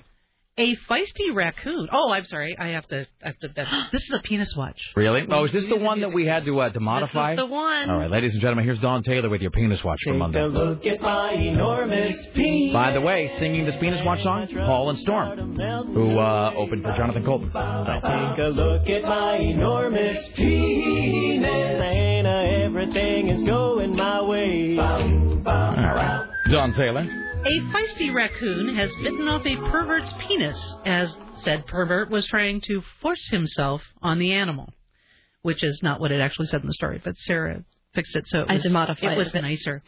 Alexander Kirloff, 44, was on a drunken weekend with pals when he leapt on the terrified but toothy furball. When I saw the raccoon, I thought I'd have some fun, he told stunned casualty surgeons in Moscow. Now Russian plastic surgeons are trying to restore his mangled manhood. He's been told they can get things working again, but they can't sew back on what the raccoon bit off, said a pal. That's gone forever, so there isn't going to be much for them to work with. Wow. Why would you? I mean, Who looks at a raccoon and goes, "Wow, that that infected little thing looks good." I've been pretty drunk. Let me tell you, there have been times in my life I have been pretty drunk, and at no time have I looked at a possibly rabid wild animal and thought, you know, Raccoons a in the category. sex sounds like a good idea. They're right totally in the category of animals you run away from, not like toward. and, and, you know, and and here's the thing: we get these stories every now and again about somebody having illicit congress with one of God's other creatures. So, look, uh, just let's. How do we put this? Let's put it in a sort of relative statement. Even in some weird, altered mental state where that seems like a good idea, why would you pick a raccoon? I mean, those things, as Sarah pointed out, rabies, hello. Also, what are those things called? Razor sharp claws. Also, And teeth. fangs. Fangs, indeed. I mean, I, every now and again, I'll be out walking uh, one of my dogs or both of them, and there'll be a raccoon that walks, you know, crosses our path or whatever, and I immediately, I'm like, F this. We are going inside right now. Those things are terrifying. and they are not scared of you either. and That makes it even scarier. Oh, they'll kill you. I mean, they'll kill. We uh, the scariest moment actually that I ever had with any sort of a raccoon because they are, they're just you know, they're just. Uh, I mean, uh, you know, I don't have anything against them personally. I'm just saying they're sort of freaky. They're kind of terrifying. Uh, I was walking. It's just when we just had Max. I was walking Max. And a raccoon crossed the street, and then I realized that it was like a, I get either one of the like either the mother or the father's a parent, and then like four younger raccoons following along. And that's creepy because on the one hand it's five raccoons, on the other hand you realize that it's a parent, and if they even think you're going to screw with one of the kids, like they're going to take off your whole face. And at that point, and Max has no notion of self-preservation. Like he he is just so convinced that he is like the biggest baddest thing on earth. And so I I I sensed him getting ready to leap at the raccoons, and I was like, oh, this is going to end so badly. Uh, and so I had to immediately lean and pick him up and like bolt inside the house before they decided to teach him a, a lasting lesson. So seriously, if you're drunk and looking for love, find something without teeth. I've seen that Hookers at the Point show on HBO. It's not that hard. Here's your penis watch Take a for. Uh, at my enormous penis, and my troubles start a melting away. I This is part of your particular genius, by the way, is that you can go from man attacks raccoon to toothless hookers in the space of just, you know. Well, it's to make up for the fact that I don't know any of the state capitals. Uh, let's welcome now to the Rick Emerson Show from New York City, CNN radio correspondent Steve Kastenbaum. Hello, sir. That, that's a great way to make up for not knowing the state capital. I, you you know what? Everybody's given. Uh, uh, what is it in Boogie Nights? Or is it everybody's given one special thing? Uh, my special thing is just uh, to make jokes about genitals. That really is my only skill, sir. And Uh, you're you're class A. Yeah. Can you uh, uh, now? Can you name state capitals? Uh, a few. Do you know the capital of Rhode Island? Oh boy. Um, Rhode Island. Hold on. Smallest state in the union. Are you looking it up on Google as we speak? No, no, no, no. It's between Connecticut and Massachusetts. It's on it's on Route 95 on the way up there. I know about all the speed traps and the corruption there. Uh, it's uh, it's not Newport. That's where they have the jazz festival. In my head, by the way, I'm wondering exactly how long I let you just sit and ruminate on the state capital of Rhode Island before we move on forcibly. Uh, is it Providence or no? You realize that I don't know the answer. Oh, okay. No, no, this okay. Well, this is a whole failed bit just now. Well, we'll remove this whole thing later on. Uh, how are you? How was your weekend, sir? Uh, the weekend was a very productive one. There was a lot of news here in New York uh, on Sunday. Uh, uh, an, an unusually busy Sunday for uh, New York Newswise. So you got. I mean, there's a whole bunch of stuff. I mean, uh, we were going to talk about the, the stimulus uh, package here in just a second. But now there's a whole bunch of stuff going on. Uh, eh, for one thing, well, what is it? So that so that other woman, the the woman who's not Carolyn Kennedy, so she's in, right? That's done. Yeah, uh, Kirsten Gillibrand. Do you know the New York Post has already dubbed her New York's Sarah Palin? Really? Uh, is it because of uh, why again? Because uh, she has limited experience and she comes from a hunting family and is uh, she's backed by the NRA, and which means you have to vote lock, stock, and barrel with the NRA on their issues uh, in Congress. So in order to, to be endorsed by them, you have to go along with ev- every single one of their uh, viewpoints, their their initiatives in Congress. So uh, she comes from an upstate rural area, and there's a lot of controversy because there's uh, huge effort underway in, in the cities of New York uh, dealing with keeping uh, guns out of the hands of criminals and, and limiting access to weapons in general. I got uh, three things to say. A, uh, it's interesting that Sarah Palin has become a sort of brand name. You know what I mean? She's the Sarah Palin of blank. B, doesn't the word rural seem like it's missing some letters somehow? Like there ought to be another consonant or like a hard T sound or something in there to make it easier to say. I would say that is a very difficult word to say when you're voicing a script. Yeah.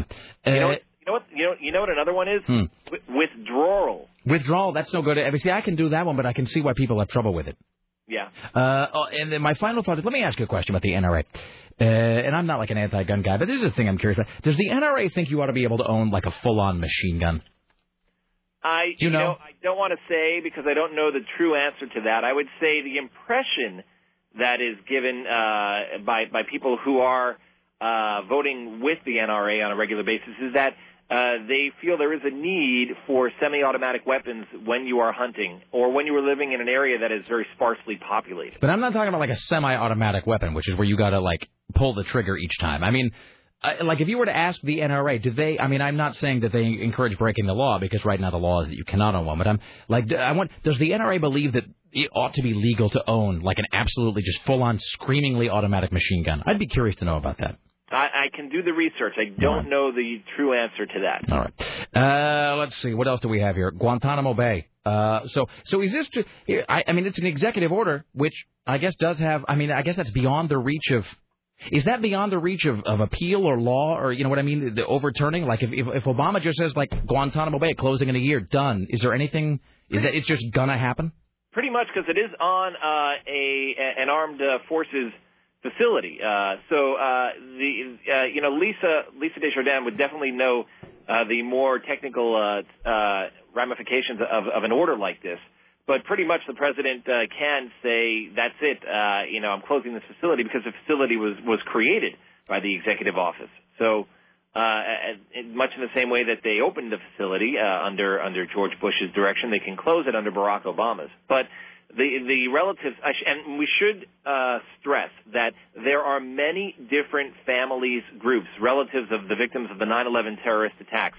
So one does not speak for all.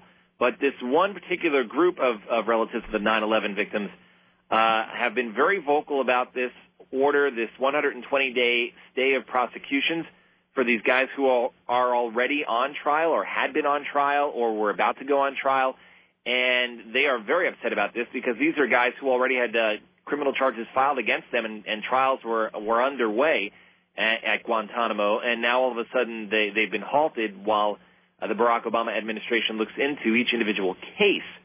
So these 9/11 family members very upset. They are demanding a meeting with Barack Obama, and they also do not want the detention facility closed. And so, uh, color me stupid here because I'm I am just a kind of a, an average idiot American on many things. So, it, Guantanamo Bay, the big selling point of Guantanamo Bay, like from from the prosecutorial point of view, or if you're you know from the man's point of view, is that it is not subject to U.S. law and like the pesky the Bill of Rights and all that, right? Well, that's the gray area. You know, the uh, the constitutional rights organizations, all these attorneys who uh, do pro bono work for them have been arguing that it does come under constitutional law, and the executive branch for the longest time has said it does not. That there, it's a special case. So, uh, and these guys are treated as enemy combatants. They may they they, they use this term very specifically and all the time uh, and an enemy combatant would not be subject to the same rights that somebody who uh, considered. Uh, Herman by anybody? Is like a court actually ruled that that is the case? Well, the most recent ruling towards the end of, of the Bush administration was uh, the uh, the the federal courts ruling that these men were entitled to some sort of due process, and they were holding these uh, criminal cases on site at uh, Guantanamo Bay. Um, and the people who represent these defendants say, you know, our, our federal court systems here in the U.S. Uh, that's where they should be tried. That these these courts are fully capable of handling cases involving terrorism. In fact, that they have done so on many occasions, and many people accused of terrorist acts have been convicted of those crimes. So, uh, you know, it, it's in, in in some ways it's very much a gray area, and and the arguments go back and forth on it. Uh, so the Obama administration has said, you know, let's stop everything where it is right now and let let my guys take a good, hard, long look at this before we make any decisions. But he wants it closed within a year. Well, this is just my editorial observation, but just in terms of consistency, it seems like if you're going to try Tim McVeigh in like an actual U.S. courtroom, then like everybody who's charged with blowing something up ought to get charged in a U.S. courtroom. Do you know what I mean? I, it just seems odd otherwise, because otherwise it's sort of like you're just sort of rolling a multi-sided die to try to figure out exactly where they're going to be held. Well, that's the argument that the defense attorneys make, and they also say that the Guantanamo facility has been a black eye for the United States uh, around the world in in in the view of of people uh, around the world that uh, it, it's not uh, in keeping with our our ideals and what, what America is all about. So it's sort of been a a court, you know, the defense attorneys believe it's been a stain on, on the American way, Right. sort of thing. Yeah. Uh, final thing here. Uh, so uh, there's this this whole. And I, I'm just gonna, I'm going to plead ignorance on something else here. So when they talk about uh, President Barack Obama's stimulus package, is this big package, big package. keep saying big package and stimulus over and over again? Uh, the uh, but is this like that other 350 billion dollars? Is this the same thing? No, the the other 350 billion uh, was uh, the money that was for the financial institutions. this is this is overarching for the economy. And what's really interesting about this is, uh, you know, cities have been crying about uh, massive budget shortfalls and having to institute drastic cuts in services and layoffs and uh, and all sorts of uh, drastic measures to deal with the budget shortfalls. So Barack Obama's administration is going to directly fund some of those budget shortfalls in our cities, and it's it's uh, revolutionary because usually the feds give the money to the state governments and let the state governments parse it out however they see fit. So uh, a place like New York City wouldn't typically get a proportional amount of the funding uh, when, when something like that happens. So uh, he's giving New York, for example, 3.4 billion dollars in this package if it's passed. All right. Uh, and I have much. else? Uh, nah, I was going to say I have like a billion other things, but you know what? I'm like, I'm, I'm so, I'm just, uh, I have, a, I'm just the motor mouth today, even by my own standards. So I should probably move on at this point. Are you on tomorrow, sir? I am, and and uh, just to wrap it all up, still no uh, word from Chesley Sullenberger, the pilot. Okay. I just, I just like the way that the, the phrase sort of rolls off your tongue. So, I like saying his name, Chesley Sullenberger. All right. Thank you, my friend. As always, have a good day. We'll talk to you soon. I could say that, but I can't say withdrawal. Goodbye. There you go. He's Steve Kastenbaum, ladies and gentlemen. Uh, we'll get this answer about machine guns, then we'll take a break. Come back uh, with somebody who has a, uh, a suggestion for Richie's uh, uh, mixed martial his cage fighting name. Okay. Uh, so we'll get that around the corner. More from Dawn Taylor as well. Hello, hi. You're on the Rick Emerson Show about machine guns. Hey, Rick. Hey. Yeah, you can own full auto machine. I'm sorry, say one where your phone's cutting out. You can what, huh? I said you can own full auto machine guns in Oregon. Are there any restrictions on that? You have to pay like a two hundred dollar background check that's more expensive than a regular background check, All right. and it's done by the FBI if I'm not mistaken. And like you can't have like committed a felony or anything, probably. right. Yeah. But right. as long as you if you fail it, then you're out two hundred bucks, and if you pass it, then they give it to you, and it's fine. Excellent. Well, you know, there's something sort of perversely great about that in America. Like, I have $200. Well, here you go. Here's your machine gun. Have fun.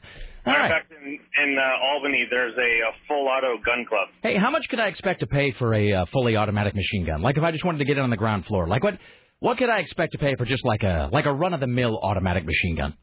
Well, like if you wanted to get a full auto M16, it costs about fifteen grand. Really, that much? Yeah. That, that does, I have to say that it actually surprises me. I thought it would be less. Once a year, that uh, gun club does a uh, full auto shoot where people can go and you pay money basically to cover the cost of the uh, ammo. Right. And they will bring all of their different full auto things like you know full Thompson machine guns and all kinds of stuff.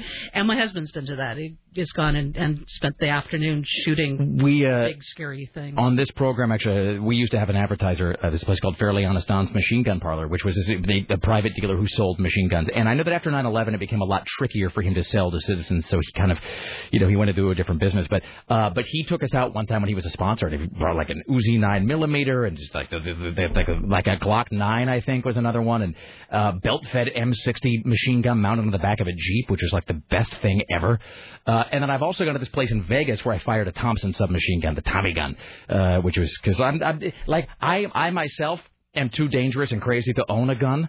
Uh, but but just guns, as long as they're not in my home where I could probably use them on someone, where I probably would use them on someone, uh, probably many someone's before turning the gun on myself. As long as they're not in my home, guns are fantastic. I'm all for guns. Rick Emerson votes the strong gun platform. All right, thank you, sir. The problem with uh, Thompsons is they don't really make them anymore, so those can cost between twenty and thirty thousand if you want a good one. Well, all right. Uh, thank you. All right, there we go. That's how I feel about guns too. I don't mind them, but I just don't want them around me. No, I think you know what? I think really, and I, you know, I got no problem with guns. I really, I'm not an anti-gun guy. Just uh, that's that's not a thing I would be responsible enough to own. I would almost certainly misuse that. My my husband's a, a gun guy. He and and actually our first date, as it were, when I went to his house, he felt like he needed to come clean with the gun thing, and he said, "I I need to show you something." Like showing you his porn or something. Yeah, and he took me upstairs and he and into his walk-in closet to show me like all the guns he had. And there was this part of me that if he wasn't such a sweet, nice guy, Uh-huh. that uh, there's part of me that's going, okay, this uh, ought to be a red flag. That the guy is like, welcome to my home. Let me show you all my guns. You didn't find it strangely arousing? No, I just found it a little weird because I was just like, okay. Yeah. Well- my dad was my dad was a fireman, but he was an ex-cop, Right. and so we always had a gun in the house, and I knew like not to touch it, and not to. But so I'm not freaked out by guns. I just had never shot one myself until I met my husband. On her MySpace page, there's a great photo of Sarah firing an AK-47. That was kind of fun. I took a shotgun class for women. That was like shotguns for ladies. Exactly. Shotguns did- are my favorite I did a to shoot. story on it when I worked at the Clackamas Review, and I went out and spent the day uh, walking around. It was rainy and cold and horrible, but we basically did the entire uh, whatever you call it. All right, we'll take a break. Back after this. It is uh, 503-733-2970. Still to come, more from Dawn Taylor. We'll also have Jim Roope from CNN uh, in Los Angeles and more. Stay there. It's the Rick Emerson radio program. We uh, continue around the corner. Don't go anywhere, friends. Good golly, Miss Molly.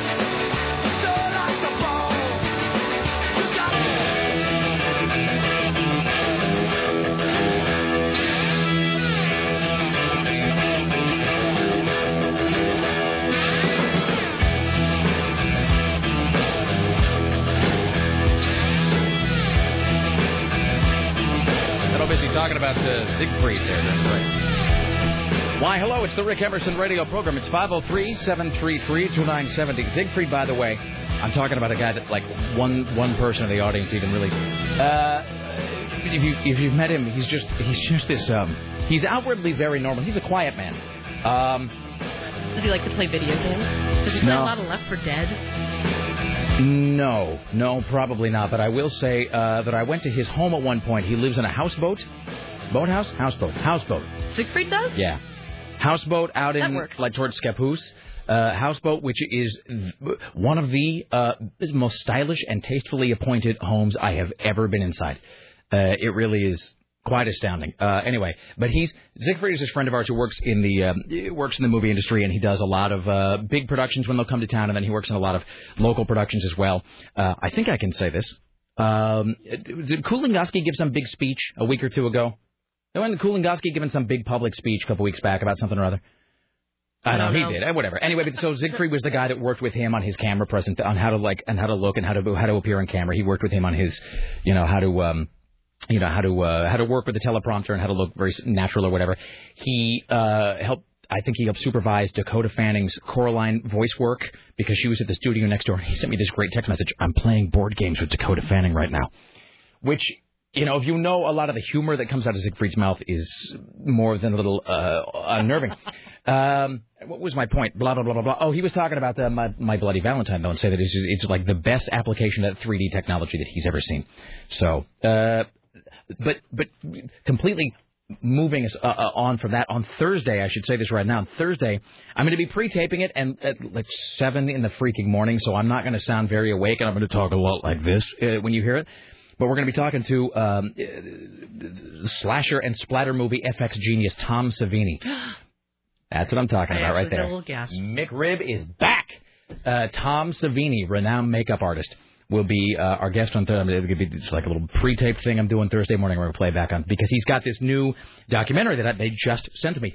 Um, called Fantastic Flesh: The Art of Makeup Effects, and it is um, it is this Tom Savini DVD about the history of makeup, how he does it, how to do it. And it's got interviews with Quentin Tarantino, Wes Craven, Robert Rodriguez, uh, George Romero, Eli Roth, Frank Darabont, John Carpenter, um, because he because Tom Savini is the man. Mhm. And if you are a certain type of uh, film goer or of a certain age, you grew up watching Tom Savini do makeup, and every time you'd see the credits for any horror movie, it would just say makeup effects by Tom Savini including Friday the 13th. Uh, I think at least the first one, the third one, and I think the fourth one.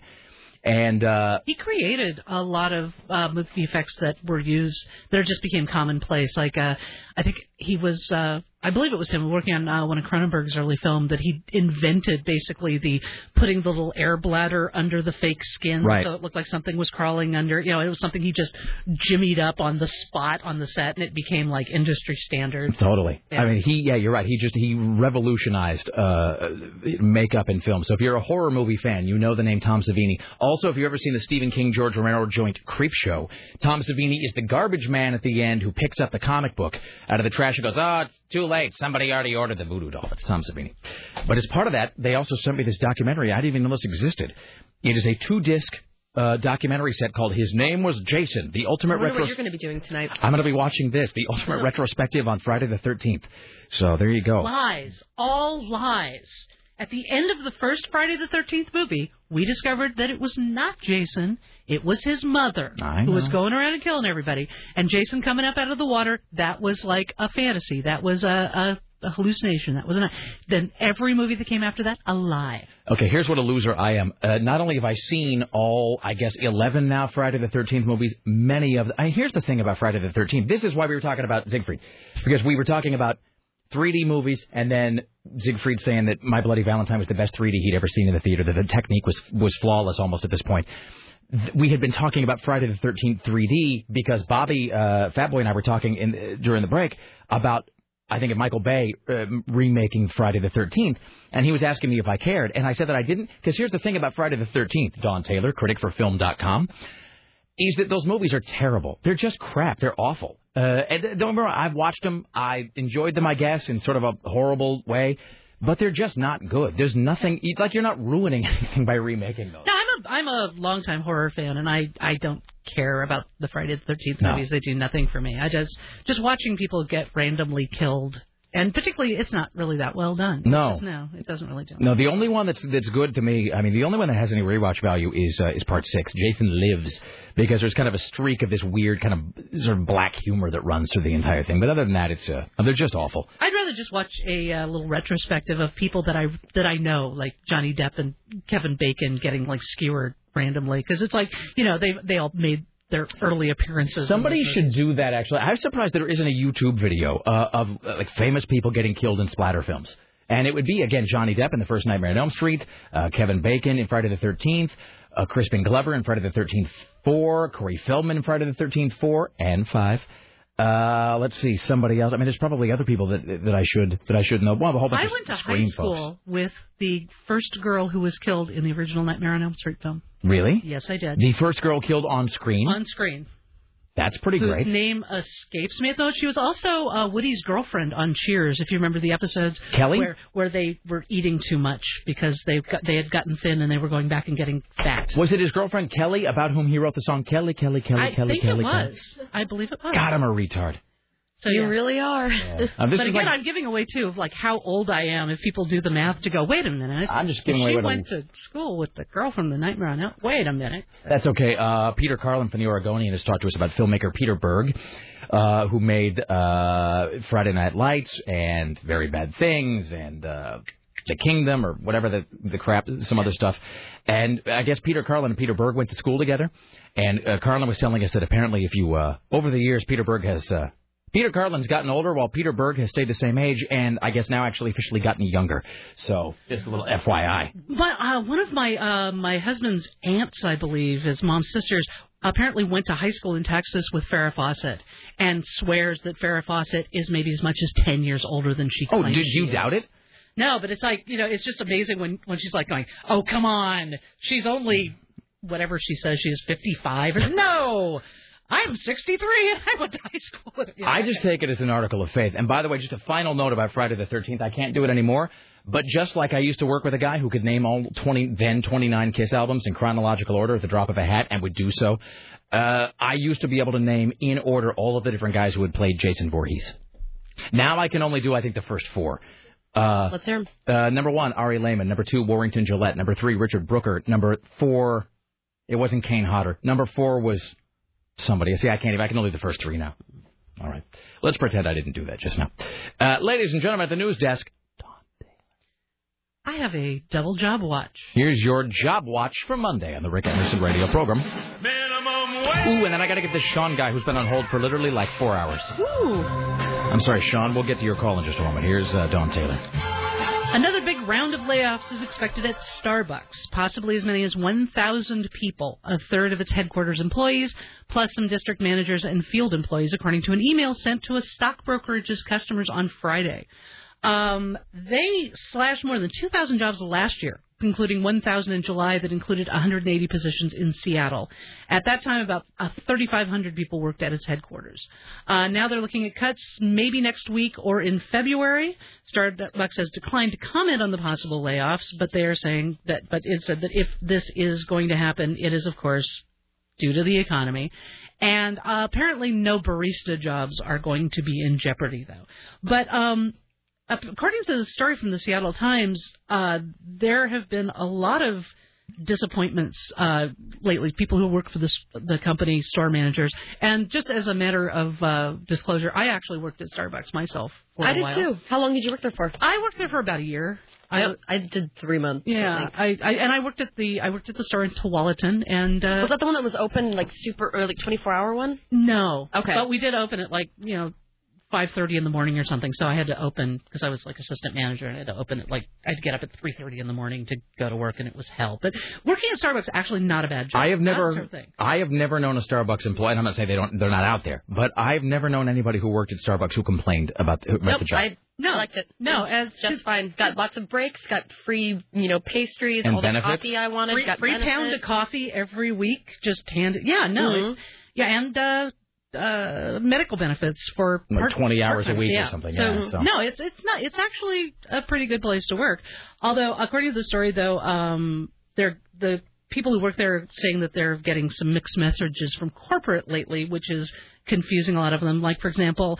Uh, Howard Schultz, the head of the company, had announced that they were going to eliminate the hot breakfast sandwiches because the smell overwhelmed the aroma of the coffee which I ate one of those one morning driving through, and I'll say if they were eliminating them, it was it ought to be because they're terrible. Oh, really? I loved it. Really, I had one, and it was like the driest, most nasty thing, and I was just like, "Really, Starbucks? Are you kidding?" Oh man, no, I had one. I, but truth be told, though, I've only had one, so maybe it was like Uh, a, a fluke one. Out on the oh, maybe Starbucks mine on like was a fluke. 80 second.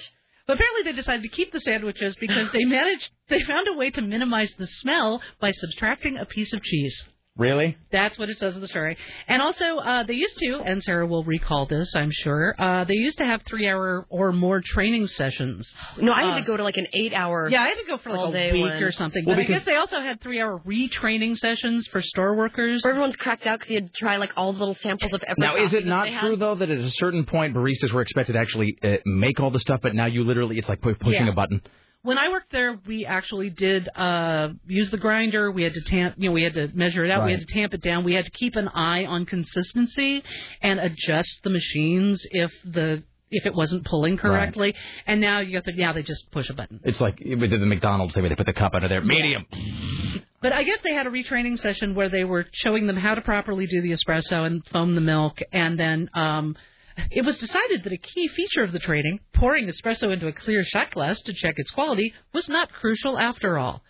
Now I'm thinking this seems a little nitpicky. Like somebody just go, you know, we were having them check the the quality, but now we're not. Something's up at corporate. Yeah, that's weird. Remember, they just like ground that into and like remember all the tamps and how you had to do everything by hand. I would get like Oh, carpal yes. tunnel, I mean, and now all they have to do is just push a button. Mm-hmm. Hey, by the way, speaking of carpal tunnel, this has nothing to do with Starbucks. I'm going to uh, be the first one to say it right now. Somebody out there ought to try to get a little uh, degree of fame by coming up with the repetitive motion industry that's going to result from Guitar Hero. Because my generation had Space Invaders wrist and Asteroids ass or whatever. I mean, it, it, there was something. There all these video game injuries, and there was like Pac-Man finger or you know whatever the hell. Somebody ought to be coming up with a, with a, an injury or some muscular disorder that you would get from Guitar Hero or Rock Band. You should be doing that. I played Left 4 Dead for about an hour and a half, two hours last night, and then had to stop so I could go to bed. And when I stood up, I needed a massage. Yeah. It was like I was so tense, and I was just sitting there doing something. My my neck muscles and my shoulders were all bunched up. That can't be good for That you. game is that game takes years off your life. It really does. Oh, we should. Are we done with the uh, job watch? No, I have one more. All right. Yep, more layoffs to report. Uh, Oregon Health and Science University, OHSU, uh, has announced they're cutting at least 500 and as many as 1,000 more jobs. Uh, they claim that they are Portland's largest employer and the fourth largest in Oregon. I'm not sure if, I don't know if that's actually true, although I guess Intel is in Beaverton, so maybe Uh, OHSU is. Intel is no longer the uh, what with all the layoffs that happened last Yeah. week. They're probably not. But the they do have 12,400 employees. Um, President Joe Robertson told employees Thursday that investment earnings have dropped and revenue is growing more slowly than expected. He said cuts would reduce costs by 30 to 35 million dollars in the current financial year. Uh, in December, uh, the hospital medical school complex announced hiring and salary freezes, cuts and delays in capital spending, and other measures to deal with the deteriorating economy. And by, not to just be like uh, you know the constant buzzkill over here, but I. Ever, we were talking about the Intel thing last week, uh, and then we know Sun Microsystems is laying a bunch of people off, and then I you know, we got all these listeners at Microsoft, and I know Microsoft is firing people, and that's that is the one that really freaked me out for some reason. I mean, I'm not I'm not trying to d- diminish anybody else who got fired at whatever whatever other job. I'm not trying to you know to say that that's somehow less important, but but I think it was actually uh, uh, what's his name, um, the Ali Velshi on CNN. It was saying that Microsoft Microsoft firing people is like the electricity company firing people. That's like a that's like the water company firing people. That Microsoft makes what is at this point in in American evolution a utility. I mean, whatever anybody wants to say about Windows, uh, you know, the, the the stuff Microsoft makes, everybody needs to some degree or another. There's a car commercial I saw over the weekend. I can't remember off the top of my head what car company it is. Honda, maybe. Uh, and they're they have a new campaign right now where they're telling you that It's if- Hyundai. Is it Hyundai? Hyundai, yeah. That if you if you sign up and to buy a car, we'll be happy to take it back. You know, in a year if you can't make the That's payment. genius. Yeah, if you get fired It over is, the but I mean, the year. last time a company did this, I think Chrysler or somebody did this back in the 70s when the economy was Right. completely in the toilet. And as soon as I saw that, I was just like, oh, wow, yet another sign that we are in bad, bad shape. I actually, it's funny. I wrote this down right here. This is on my matrix, Dawn. It says right here, Hyundai or Hyundai, however you pronounce it, Hyundai buyback. Yeah. Uh, I wrote down to discuss that today because I saw the same thing, and it's weird that you mentioned this because that's one of those things that within the last three or four days, like about 15 different people have mentioned to me. They're like, "Have you seen the thing where Hyundai will buy your car back?" Which is, I mean, on the one hand, it's freaky. Because you look at that and you're like, oh, we are effed. Like we are, we are. You won't understand what this means, Dawn. We are in steerage. We are, we are down locked in the steerage compartment.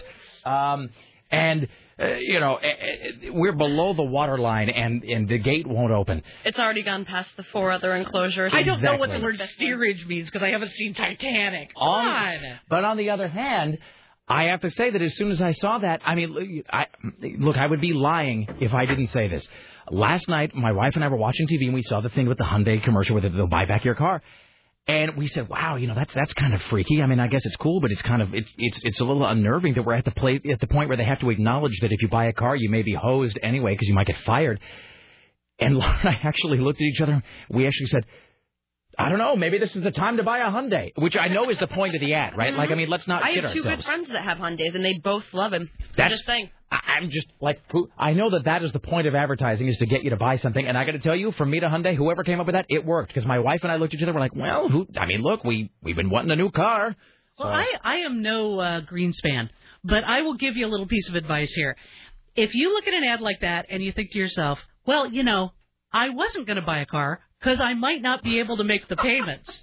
But now that Hyundai's offering this, let's go for it. Okay, right there. Just stop. This is not a good time for you to buy a car. The uh, as uh, I think Tom Leykis was making this uh, this point about you know when people who are going to buy houses and they're like you know normally you're supposed to be able to put twenty percent down, but these people are saying well look I know you can't put twenty percent down so uh, 10, 10 you can't put ten percent down. Yeah, about you put two and a half percent down? And Likas made that point that if you you know if you're really having to haggle about the amount you even have to put down on the house, like it's stay in the apartment for now, friend. So that's me with the car. So I will probably not be buying a Hyundai, but uh, if I had disposable income at this moment to spend on an automobile, I think I might. There's your job watch on the uh, Rick Emerson radio program. Minimum wage. Yeah! Okay, I got to get this call. This guy's been on hold forever. Hello, hi, you're on the Rick Emerson radio program. Sean. Hello, Rick. Hello, Sarah. Hello, Dawn Taylor. How are We're ya? on Hey. KCMD Portland, a CBS radio station, part of the Tiffany Network. Thank you, sir. Uh, couple things, uh, zombies and Richie Bristol. I got a good uh, good name for Richie Bristol's uh, like fighting name for when he's uh, in the ring. Because Richie is training. He is not yet a mixed martial arts fighter, but he is training to be MMA. a, a MMA cage fighter. Also, he's a crossdresser. Yes, it can be uh, the gender bender. I like what we're saying. That's good. That works for me because then it has it's the gender bender because of course he's sort of bending expectations, but then also it could be like he's picking guys up and you know like like do it like an actual like physical bending as he gets them to submit. Well done. And uh, today for all people that own Xbox 360s, they released the Resident Evil 5 demo, Now which is it's pure gold. Resident Evil 5 and then also this, I know that if you play Left 4 Dead on the PC, Dawn Taylor, I know that the um the downloadable content for for Left 4 Dead is apparently already out for the PC because there's the four when you get Left 4 Dead there's the four main missions. There's uh, Dead Air, Blood Harvest, Death Toll, and No Mercy. And I guess the downloadable content, which is I think at least two new missions, is already available for the PC and will be available for the Xbox in early February. So people should be keeping an eye out for that. I just I just went through Death Toll last night and I died. Really? I ended up getting swarmed. I didn't make it to the boat. Yeah, they left without me. Here's the I I totally know the secret for for for surviving that uh, that map. By the way, if you want know all the time. Sure. All right. Uh, anything else, sir? Since I know you've been on hold for a while. Yes, uh, Dawn Taylor, favorite Cowboy Bebop character? Oh well, Spike. Uh, I'd say, I'd say Jet. Okay, well, I just love Spike. Although th- apparently they're making a live-action Cowboy Bebop movie, and they're talking about Keanu Reeves, and that's depressing Uh, that's going to be made a fail. because he's wrong, just wrong. All right. The good, the good thing about sitting on hold was is that I did win a uh, Han Solo statue, so that was made of win. All right. Thank you, sir. Well, congratulations. Best show ever. Thank you. All right. Okay. Can I just throw in something really quick? So I was looking Yeah. at my my Facebook thing because uh, Richie had updated something, and I'm looking at Richie's information about himself. So look at it. It says current city, Portland, Oregon, hometown, Hillsboro, Oregon, political views. I'm a drag queen. www.rochelle.com. Religious views. AM 970, The Talker. All right. I just like that drag queen went under political uh, uh, All in caps. persuasion. I'm a drag queen. All right. I love him so much. Sometimes it 503-733-2970. I will take a break here. We'll come back. Uh, Jim Roope, more from Dawn Taylor, and uh, so forth. Oh, and when we get back, I'll tell you the secret to winning Death Toll. Maybe not to winning, but there is a, there is there's a strategy at the end of Death Toll when you're sort of because you're that kind of cabin thing, the sort of boathouse or whatever it is, and you're trying to fight off the zombies before the boat comes. There's a there's a little uh, little secret uh, little secret strategy you can use. Hello, Sarah.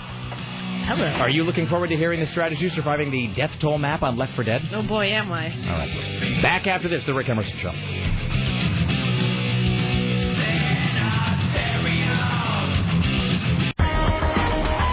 right. Why, hello, it's the Rick Emerson radio program. It's 503 733 2970. In just a moment, more from Dawn Taylor, who uh, uh, writes for Film.com. Uh, when she's not here, uh, gracing you all with her sparkling wit.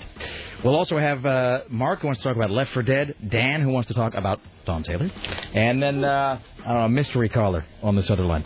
Uh, before we do any of that, let's welcome now to the Rick Emerson Show from Los Angeles. CNN radio correspondent and stylish man of the world, Jim Roope. Hello, sir. And a very good afternoon to you. How was your weekend, brother? Uh, it was uh, chock full of award shows, including Yeah. the SAG Awards, and uh, interesting show. I love the SAGs because it's only two hours, and I'm in bed by 11. That's what. I, and do they have uh, booze of any kind?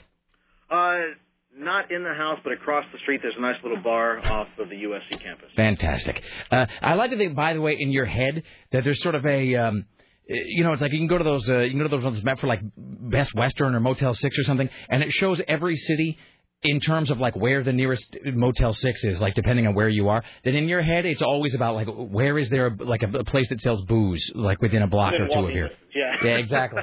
um, it's just that you know. makes me sound like a lush, but I'm not. No, no, no. You know what? Uh, You know, you're a man who plays hard and therefore drinks hard, Jim. You know, it's all about the, it's all about the libation at the end of the day. I have to say uh, that I think you were not available for some reason on the day that the Oscar nominations came out. Which is odd because I don't know why I wasn't. You know, at this point, I've I've given up trying to find any You've rhyme or reason. the. I moved to I've moved straight. You know, the, what is the fifth stage of grief? Acceptance. I've moved right to acceptance, and so I'll say, hey, uh, it's the single. You know, one of the single biggest days of the year in terms of the. I'm Uh, the guessing it wasn't a regular uh, producer type person. No, it was a fill-in booker. And I said, uh, I didn't actually say this. Sarah, I didn't say any of these things except to Sarah. I sort of vented at Sarah, who just sort of placated me and said, uh huh, and then went back to typing because she knows to humor me at this point.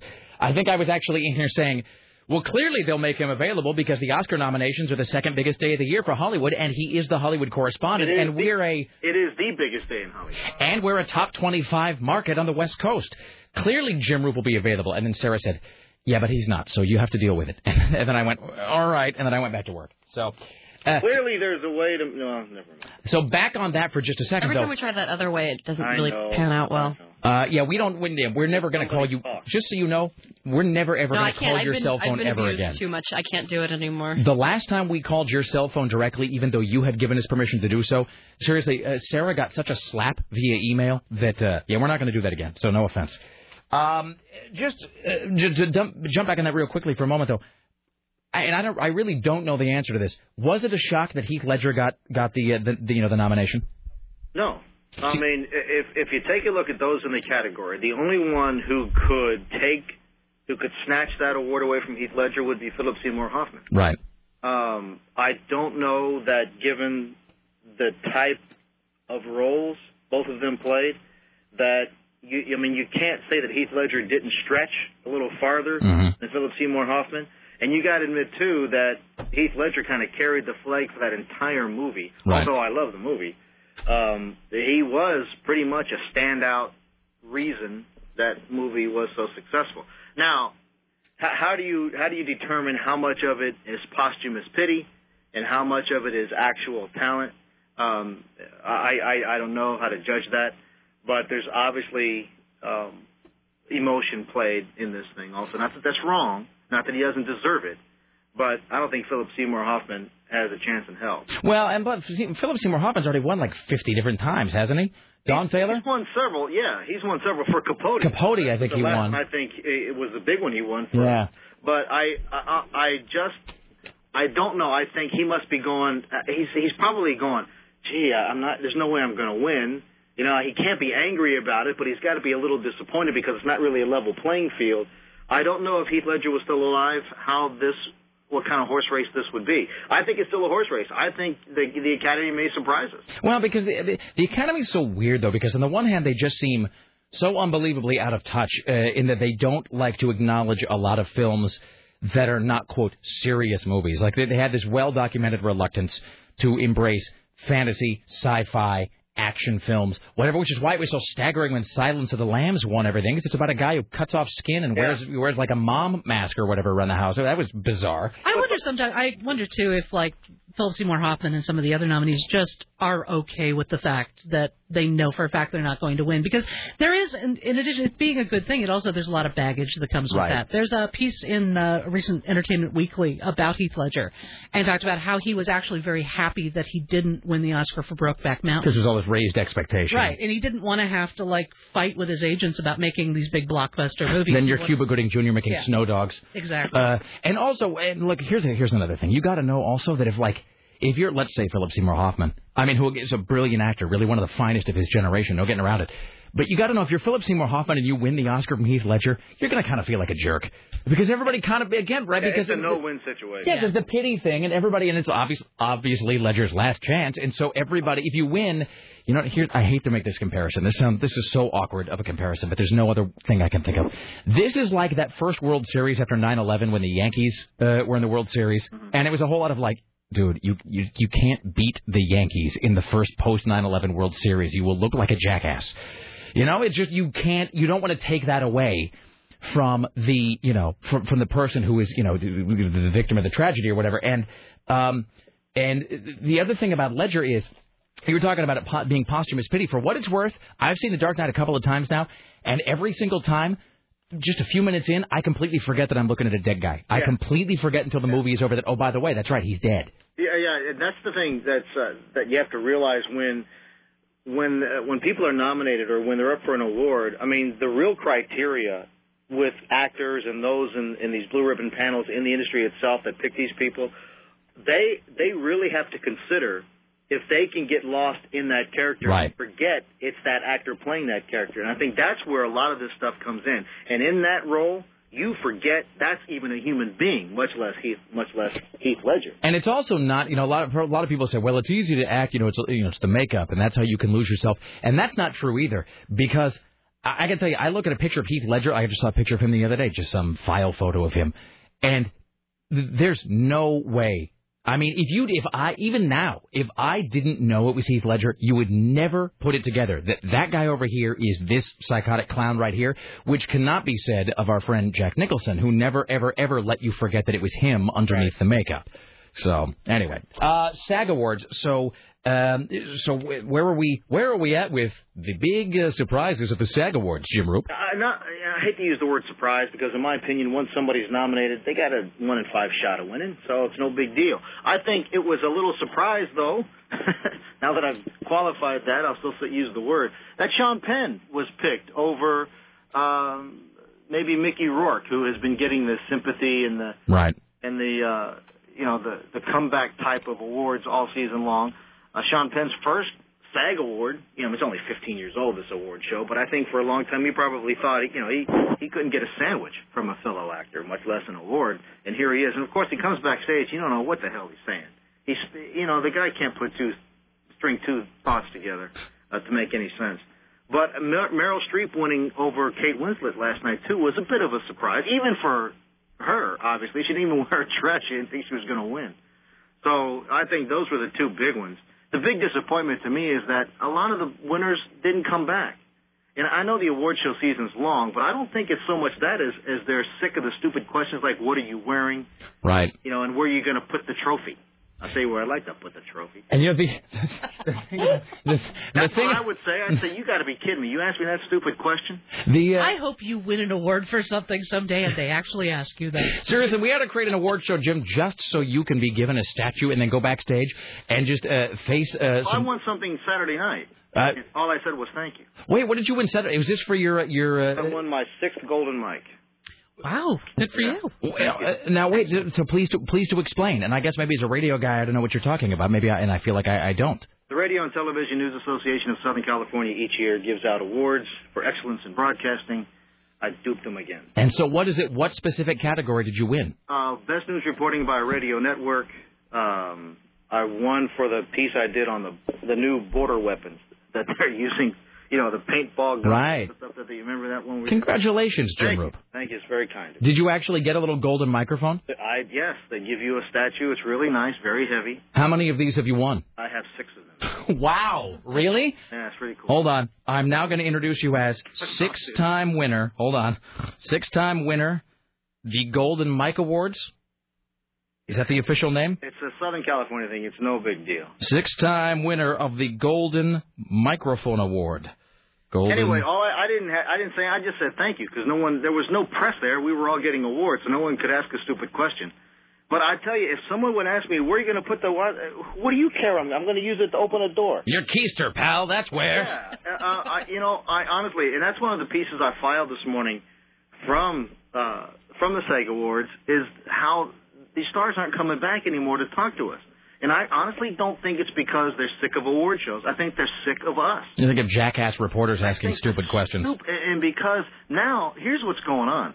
The people who do the credentialing for these award shows are credentialing bloggers and people who, who you know, put together news, uh, uh, marketplace magazines and crap like that. I mean, I can't believe all the people that get credentialed for these things. And so they get them in there and they raise their hand and they get they they get picked before I would get picked to ask a question, and then the the celebrity says, well, "Okay, that's it, I'm done," and they leave before you can get a real good question in there. Clearly, you're going to have to go in and clean house one of these Uh, days. you know what? I have complained so much that I think they're going to stop credentialing me. but but that'd be fine for me. I don't care. There's just there's right now there is a parenthetical being put next to your name, I, malcontent. I, they won't credential me for the American Music Awards anymore because Are you kidding me? On because of of, of uh, what I've done in the past there. I, you know, it's just ridiculous. Do they not know you're a six-time Golden Mike winner? Seriously, I was going to They ask. give a rat's I was going to ask I- the question. You know, I, I it's it's all about whether you whether you make that particular event a good one or not for your listeners. And I, you know, I'm sorry, the Maybe Use Awards ever since Dick Clark left has been more than stupid. As in all things, Jim, it is about knowing what to kiss and when. I don't, I don't. And you you don't play that game. I try not. No. Hey, just a final thought here about Mickey Rourke. Yeah. Do you suppose? I mean, this is an awful thing to say, but do you suppose that maybe there's a reluctance to give him an award because the, the they're afraid that he'll get behind the mic and just say something unintelligible and embarrassing? No, I think he I think he held his own at the Golden Globes. I mean, I, I, I think he proved himself at the Golden Globes. I think he's I think he's fine. I think he's humbled at the fact that he's getting this second chance. And he really is, and he's even admitted he's he's trying his hardest, and every day is a struggle for him to maintain himself Right. in public. Uh, You know, he knows that. He's got handlers around him. He's not, you know, he's not stupid that he's going to blow this next chance. I would hope not, because you know you see some of those guys who come back and they do get the big career resurrection, and then they just make some of the worst choices on earth. They just make some of the worst, and then it's just, and then they just kind of squander the goodwill. Yeah, well, Rourke, Rourke crashed hard. It- yeah. Oh, I'm talking. He he was under the barrel, not the bottom Yeah. of it. I mean, that man was. I don't know how he got out from underneath that thing. And he but- does seem genuinely grateful that he's got another shot. Yeah, I mean, he was he was at tears at the Golden Globe. You, you, you're going, man, gee, I feel Right. bad for you. Not only that, but look at that face. You know, bad, Right. bad, bad uh, medical stuff. Going Bad everything. Yeah, that's all. That's a million miles of uh, of of of bad road there. And, and you gotta you gotta love him for everything he's doing. I don't understand the whole Slumdog Millionaire thing. I haven't seen it, but uh, I I can't see the Academy giving that a Best Picture. I'm going to see it tonight, actually, and then I'll be able to sort yeah, of. yeah. Maybe I'll. Uh, you're gonna uh, see. it. I can't rent it. I gotta go out among the public. Damn it. You can apparently you can only rent it at Richie Bristol's house. Richie bought a big Richie the economy. Richie threw down eighteen hundred dollars on a television over the weekend, and I said, "Okay, uh, well, great. What was the first thing you watched?" And he goes, "Slumdog Millionaire." And I said, "I said really?" And he goes, "Yeah." And I said, "Maybe you want to say that you watched a movie that isn't currently only in theaters. It wouldn't be illegal for you to be would, yeah, that you wouldn't be breaking like any number of uh, laws by watching at home, Richie Bristol. So, uh, so maybe Richie can tell you how it is, Jim. Uh, on that note, my friend, uh, have a, uh fantastic day. We will talk to you very soon, Jim. Thank you very much, sir. All right, there you go, Jim Roope, ladies and gentlemen. I dig that guy. Sir, I, you know, we had our, our voice guy Max, who does this. He's the station voice. We had him do a vocal session this morning. I wish that I had known this thing about the the, the Golden Microphone Award. I swear to God, the next time a vocal guy does a session, I'm going to have him cut a whole winner of the sixth time, you know, sixth time winner of the Golden Microphone Award. Uh, hello, hi, you're on the Rick Emerson show. What's up? Rick, Hello. uh, Left 4 Dead. Yes, sir. Um, you mentioned something about a strategy. Yes, yes, I did. Um, might that strategy involve a closet? It's too many jokes there. I can't, they all can't get out of my head at once. Um, okay, now you're talking. Uh, well, okay, Left 4 Dead is a first-person. It's a first-person perspective uh, zombie shooting game uh, from Valve Entertainment, and there are basically four different missions uh, that are all sort of done as little mini movies. Uh, there is one that takes place on a highway, one at an airport, one at a hospital, and one that is sort of out like uh, on a farm field, out on the boondocks kind of a thing. Um, the one you're talking about is, I believe, Blood Harvest, and that does end with you uh, inside. It's sort of like an Evil Dead sort of a thing. It ends with you inside a cabin, having to hold off a siege of zombies until this like armored armored assault vehicle thing shows up outside. There, there is an upstairs kind of closet you can hide in. Yes, uh, although I have to tell you, I played online. Here's the thing about and see, Dawn Taylor can't weigh in on this because you haven't ever been, you still haven't played online, you namby ass. Seriously, come on. Damby ass. Yes, that's me. I mean, I'm just saying, like you got What thing is that to call a person I'm saying, look, look, Dawn. I mean, if you're going to kill zombies, if you've already embraced the fact that you're going to put your life on your line by battling the undead, You got to just like step out of the house. You got to leave the comfort of your own home, at least virtually speaking. If. I'm going to fight the undead, I shouldn't be afraid of being mocked by 14 That's the thing is like you're battling, you're fighting zombies. Uh, it seems like you ought to be able to risk uh, being connected uh, over a LAN cable to like other human beings. Even Now, I our, do that. Our uh, caller, by the way, he may be speaking of the uh, the strategy of what they call closet camping, which is where you actually just duck into a closet and wait for the swarm to come, and then just. I pull them told off. I do that. It's kind of a, a cheesy way to play the game. Oh, I see. this is Uh. for calling you a namby ass. I get cheesy. well, here's the thing. I've noticed that because um, I actually in that game in Blood Harvest, which is a level on uh, Left 4 Dead. I have done that where I will get, uh, you know, all the ammunition to get a pipe bomb or whatever, and I go upstairs, open the closet, stand in there, and to me, it's just simply good strategy because it's like because it's, it's no like it's not a cheesy strategy because you're not. In other words, it's not like uh, you're somehow unfairly being protected from harm. Like they're still going to come and like swarm you and try to eat your brains and so forth. You're just giving yourself. It is simply a strategy. That's all it is. It's not like you're manipulating some glitch or some trick in the game. You're playing at higher levels than I am too. You're Well- playing it like normal or hard or Yeah. too, and I I think that that might be it. Yes. More Weren't you going to tell her some secret way? So I do that. Well, here's the other thing, and I this is I apologize for calling you an namby ass. I'm just saying you gotta No, like right. if you're gonna play the game, live while you're alive. Okay. All right. Um. Here's the thing: if you're playing Death Toll on Left 4 Dead, it does end. And again, it's sort of a cabin in the woods, but it's like a boathouse, and you're waiting for a boat to arrive. Sarah, you should be writing this down. It's important. Sarah, Sarah, are you awake? What? Okay. Uh, here's the thing. It's a little difficult because you got to execute a double jump, which I'm not very good at. But when you're playing uh, Death Toll, you get out there into the uh, the woods and you're waiting for the boat to arrive. Don't go to the cabin. Uh, if, if there's the cabin, which is right on the river or whatever, there is a huge rock, a rock about like I don't know a third of the size of the house. It's a rock the size of let's say a monster truck you and your friends, you get your ammunition, you go out there, and it's a, again it's a little tricky. You kind of double jump onto it, but you jump up onto the rock, and the zombies cannot get up there. And then you can just stay up there and just hold them off. Uh, and all you really got to do is wait for the uh, boat to arrive, and then you just got to run from the rock to the dock, and then you're done. The only thing you got to be careful is those uh, smoker things with the long tongues. They'll sneak up behind you in the in the water. But that's it. You hide I in the did, rock. I did the whole the whole thing where I was like, oh, there's a machine gun upstairs, so I I called on the radio and then like ran as fast as I could get upstairs so I could like be the machine gun guy and hold him with the machine gun and then All right. then That- waited until he went the boat's here and then tried to make our way to the boat. See, and I was doing that too. And to be fair, I can't take any credit for it. There was a there, a guy. There was literally it was like a nine year old. He was like, "She should get out of the rock. Let's go go." Uh, you know, and of course I'm like, all right, because you instinctively know. Here's a little rule. I think if you're online gaming, don't we all know this is true? The younger the voice on the other end of the uh, microphone, the more likely it is that voice is correct about anything. You know what I mean? Uh, what gun do I want? You you know, you want the you want the, the M16. You know that that's probably right because why? He's a ten year old, therefore better than you at this. So, there you go. That's my strategy, sir. Uh, yes, uh, actually, I was going to add that there um, there's a closet in just about every campaign somewhere that Yes. you can do that closet thing in. Yeah, and I don't. There's no shame in that. There's no shame in being in the closet, sir. Well, the tank still comes at some point and destroys you if you're in the closet. Ah, but so- see if you're and if you're out there on the rock, the tank can't get up there either. By the way. Really? Yeah. Huh. I'm just saying, a little uh, free tip from me to you. Oh, well, thank you very much. Oh, actually, one more thing. Do you have a favorite survivor? Uh, yes, I always play as the woman. Ah. and I always play as Francis. Really? Yeah. All right, there you go. Thank you, sir. All right. I like playing as Francis because he's a big burly guy and he seems very capable.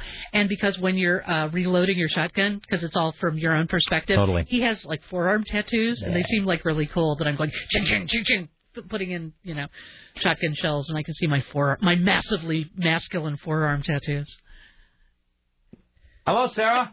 How are you today? Super. Uh, but just a couple brief notes.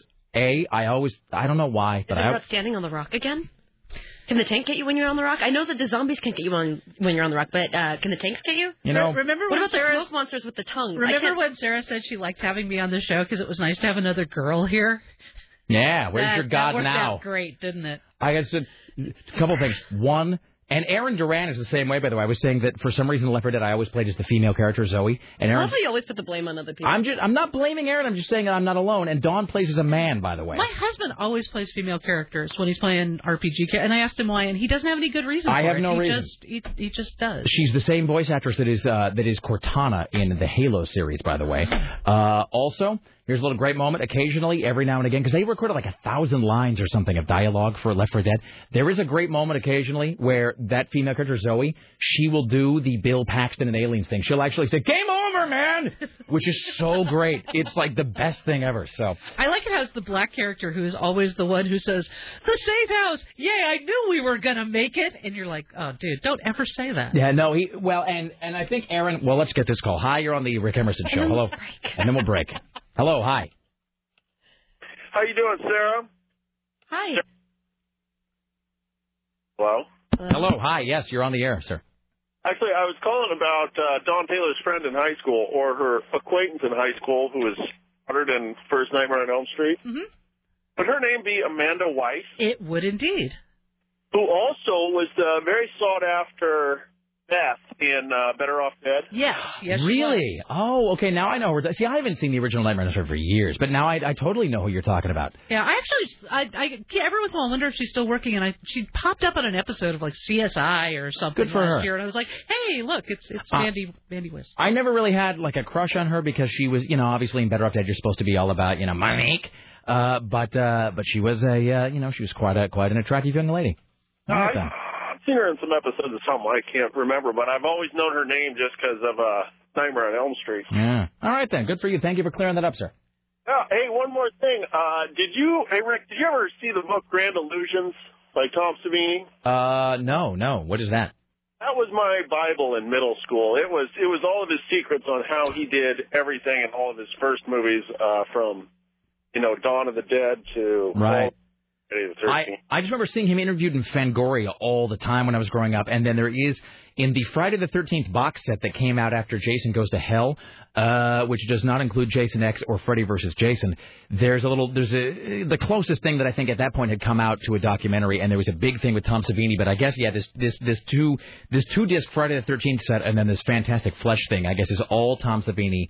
Uh, it's like a whole you know hour of him just talking about makeup secrets. By so. the way, when I said the thing earlier about him inventing the uh, air bladder under the skin thing, I think that was actually Rick Baker. I think it wasn't Tom Savini, but Savini did invent a lot of like really uh, widely used blood effects. and with the appliances and so Yeah. forth. All right. Thank you, sir. Thank you. All right. Hey, uh, when we get back, I got to read this other great story. Right here. And then maybe we can actually read some other news stories. You know- we only have Dawn Taylor today. We, We get were- to hear you babble all the time. What we were giving was news, Sarah, just now. It was news about an exciting interactive system of entertainment that is used by millions of people in this country. Mostly 12 year olds. Back after this, is the Rick Emerson radio program. Shiny, a slang term for great use in the television series Firefly and the movie Serenity. And now, from the CBS Radio Center in downtown Portland, this is the news. I have a quick uh, update on the salmonella uh, problem and the recalls. Um, the processing plant in Georgia that produced the peanut butter, according to the New York Times, has a history of sanitation lapses and was cited repeatedly in 2006 and 2007. Uh, the state agriculture department found areas of rust that could flake into food, gaps in warehouse doors large enough for rodents to get through, unmarked spray bottles and containers, and other other violations. Uh, if you are interested in finding out what products have been recalled, and there are many, we were just searching for like Cliff Bars and Luna Bars and that sort of thing. Uh, you can go to the FDA website at www.fda.gov, and on their main page there, there's actually a big prominent box that you can click on to get all of the information on. I think I recall. just prefer to have it be a surprise. You know, I just I want I like to preserve some excitement in my life. So you know what? I'm not going to look. I might have a whole closet full of things that I'm going I to thought send you were out. going to make a, a big prominent box in Barack Obama's enormous stimulus package joke. Salmonella is not the sort of surprise that you really want. Yeah. You know, by the way, uh, that is going to be the name of my uh, name of my future radio morning show. Sam and Ella in the morning. I don't get it. Ella and Sa- like if Sa- I'm Sam, I'm Ella, and we're Sam and Ella in Would the morning. be Ella. No, it wouldn't be you probably. Oh. I mean, I can't imagine that you'd have any part of such a show. And it probably wouldn't even be me. I should just become a consultant, and I should create a zany morning show. Sam and Ella. We're Sam and Ella the morning. That already has to exist. You know that exists. Probably. Uh, let me just read this, by the way, and then we'll get the we've got uh, some calls. I got some uh, some other crap to get to. Jesus, it's almost three o'clock. It sure is. God Almighty. All right. Boy, Dawn, don't take this the wrong way. Time just uh, really just vanishes when you're here because we just fall into, you know. That's good though. I mean, we've had people who time has just crawled with. Yes, we have, Sarah. Uh, and, but I mean, I guess you know. I guess, oh, I'm not going to get bogged down in this, but I will say also I have an absolutely great strategy for the for dead air, which is the airport level of Left 4 Dead 2, just like FYI. Uh, all right, I'm just going to read this. Now, this is a sports story, but you'll have to bear with me uh, because it's all worth it for the money line, which comes a bit into this. So I'm going to read this to you now. This is from Dallas News. This is the Dallas Morning News from their website, dallasnews.com. This is by Barry Horn, the Dallas Morning News. And, and again, just stay with me here because it's all going to be worth it. The Covenant School. This is, uh, by the way, about a lopsided basketball game. The Covenant School fired its girls basketball coach Sunday, the same day that coach posted a message on a youth basketball website saying he disagreed with school officials who had publicly apologized for the team's 100 to 0 victory over Dallas Academy. In reporting the firing, Kyle Quayle, Covenant's head of school, emphasized that the former coach Micah Grimes, quote, now only represents himself, quote, when discussing the game, which has become a national talking point. Quayle said he could not say whether the firing was a direct result of the posting and declined to answer any questions. In a statement posted Sunday on FlightBasketball.com, Grimes offered his first public comment since the story was first reported. He said, I respectfully disagree with the apology, especially the notion that the Covenant School girls basketball team should feel embarrassed or ashamed by this victory. We played the game as it meant to be was meant to be played and would not intentionally run up the store, score on any opponent. Although a wide margin of victory, and keep in mind we're talking about a hundred to nothing game here. Although a wide margin of victory is never evidence of compassion, my girls played with honor and integrity and showed respect to Dallas Academy. He also included the quarter by quarter scoring on his post 35, 24, 29, 12. At the end of his post uh, on the website, he says, If I lose my job over these statements, I will walk away with integrity. On Thursday, Covenant posted a statement on its website saying, quote, We regret the outcome of the game with Dallas Academy varsity girls basketball team. It is shameful and an embarrassment that this happened. This clearly does not rep- uh, reflect a Christ-like and honorable approach to sports and competition. This was the day that the national spotlight began focusing on the game, following a report in the Dallas Morning News on the 100 to nothing shutout on January 13th. Dallas Academy coaches and administrators say Covenant kept the pressure on until it reached 100 points midway through the fourth quarter. Until Sunday, Grimes hadn't made any public comment since he emailed the news Wednesday night. In that email, which was also sent to Quayle and athletic director Bryce Helton, Grimes called scoring 100 points unfortunate. He says, it just happened. Please know that Covenant School intended no harm against the other team. I see it as a real learning opportunity so we can prevent this from happening in the future. Dallas Academy, renowned for its work with students who have learning disabilities, is winless this season and has not won a game in at least four seasons. And now you know the rest of the story. Back after this.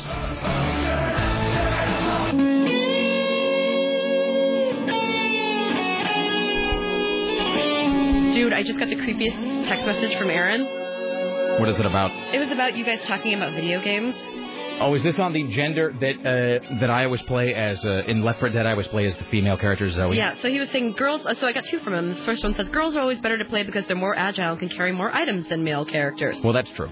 And then the second one says, oh, and girl characters make sexy time sounds when they die. Sex, sexy time sounds. He was a quiet man uh, who mostly kept to himself. I don't even want to know. That'd be a great name for an a cappella group. Though. Sexy Sexy time time Sexy sounds. time sounds. What, is, what does that even mean? Well, I guess I know what it like means. moaning and whatever they do. I don't know. I don't know, Aaron. That's an inside your head thought. That's not a thought That is we not share with other you text people. message. That's your. That's a conversation one has with oneself, maybe in the voice of your dead mother, uh, and so forth. Hello, Dawn Taylor. I I never got to do the corpse watch story. It's like we, we jammed about other things. All Now, if you'd like, now, Dawn, because you're one of our favorite people, would you like to uh, pick some of your favorite stories and take them with you, so that no one else can do them, and then you can read them when you come back? That might not be relevant. Though, Are you listening to the show? We do things that are like six months old. We're reading a snuff watch from two months ago. Seriously, Well, well then, yeah. take I, it. I love. you should one. put it in your pocket. I will. All right, you Hold bring this one with and the take it with rainbow. me. then you bring it back with you next time. exactly. Uh, all right. No, I wouldn't. I'm just looking at this call. Yeah, it seems like the show's going really well. If I take this call, it's going to suck. No, it's all giggles. That's going to be like no. Yes, sir. This is yeah. I mean, no We're taking offense. the chance too many times. It, it works like five percent of the time. Yeah, I'll just. Uh, you uh did really well with the callers that today. Actually, That's what I'm saying. So why? Really good. I don't even know who this doesn't hold. So no offense when I say this. Why blow it by taking this call? I'll just say. um Speaking of famous people, Jennifer Aniston was the female lead in Leprechaun, although she isn't killed. I remember that was her pre-nose job too. Yeah. She looks kind of weird. All right, Dawn Taylor, who writes at film.com and uh, who makes fine confections, uh, as part, uh, the owner, uh, proprietress of uh, Polidori Chocolates. Thank you, thank you. What does Polidori mean? Polidori is uh, the name of it's based from John Polidori, who was uh, credited with writing the very first vampire story. He was there the Gothic weekend that Mary Shelley wrote Frankenstein. See, I'm glad we didn't take the call because we could end with that, which was made of wind. Well done. Uh, Dawn Taylor, ladies and gentlemen, like us next. Michael Mara Show at 7. Phil Hendrie at 11. Rick Emerson Show produced today and every day by the lovely and talented Sarah Stillin for AM 970 The Talker. Fill in the rest in your heads. Be safe. See you all tomorrow. Bye now. Parents need to be aware that kids are calling it by the more popular slang term butt hash.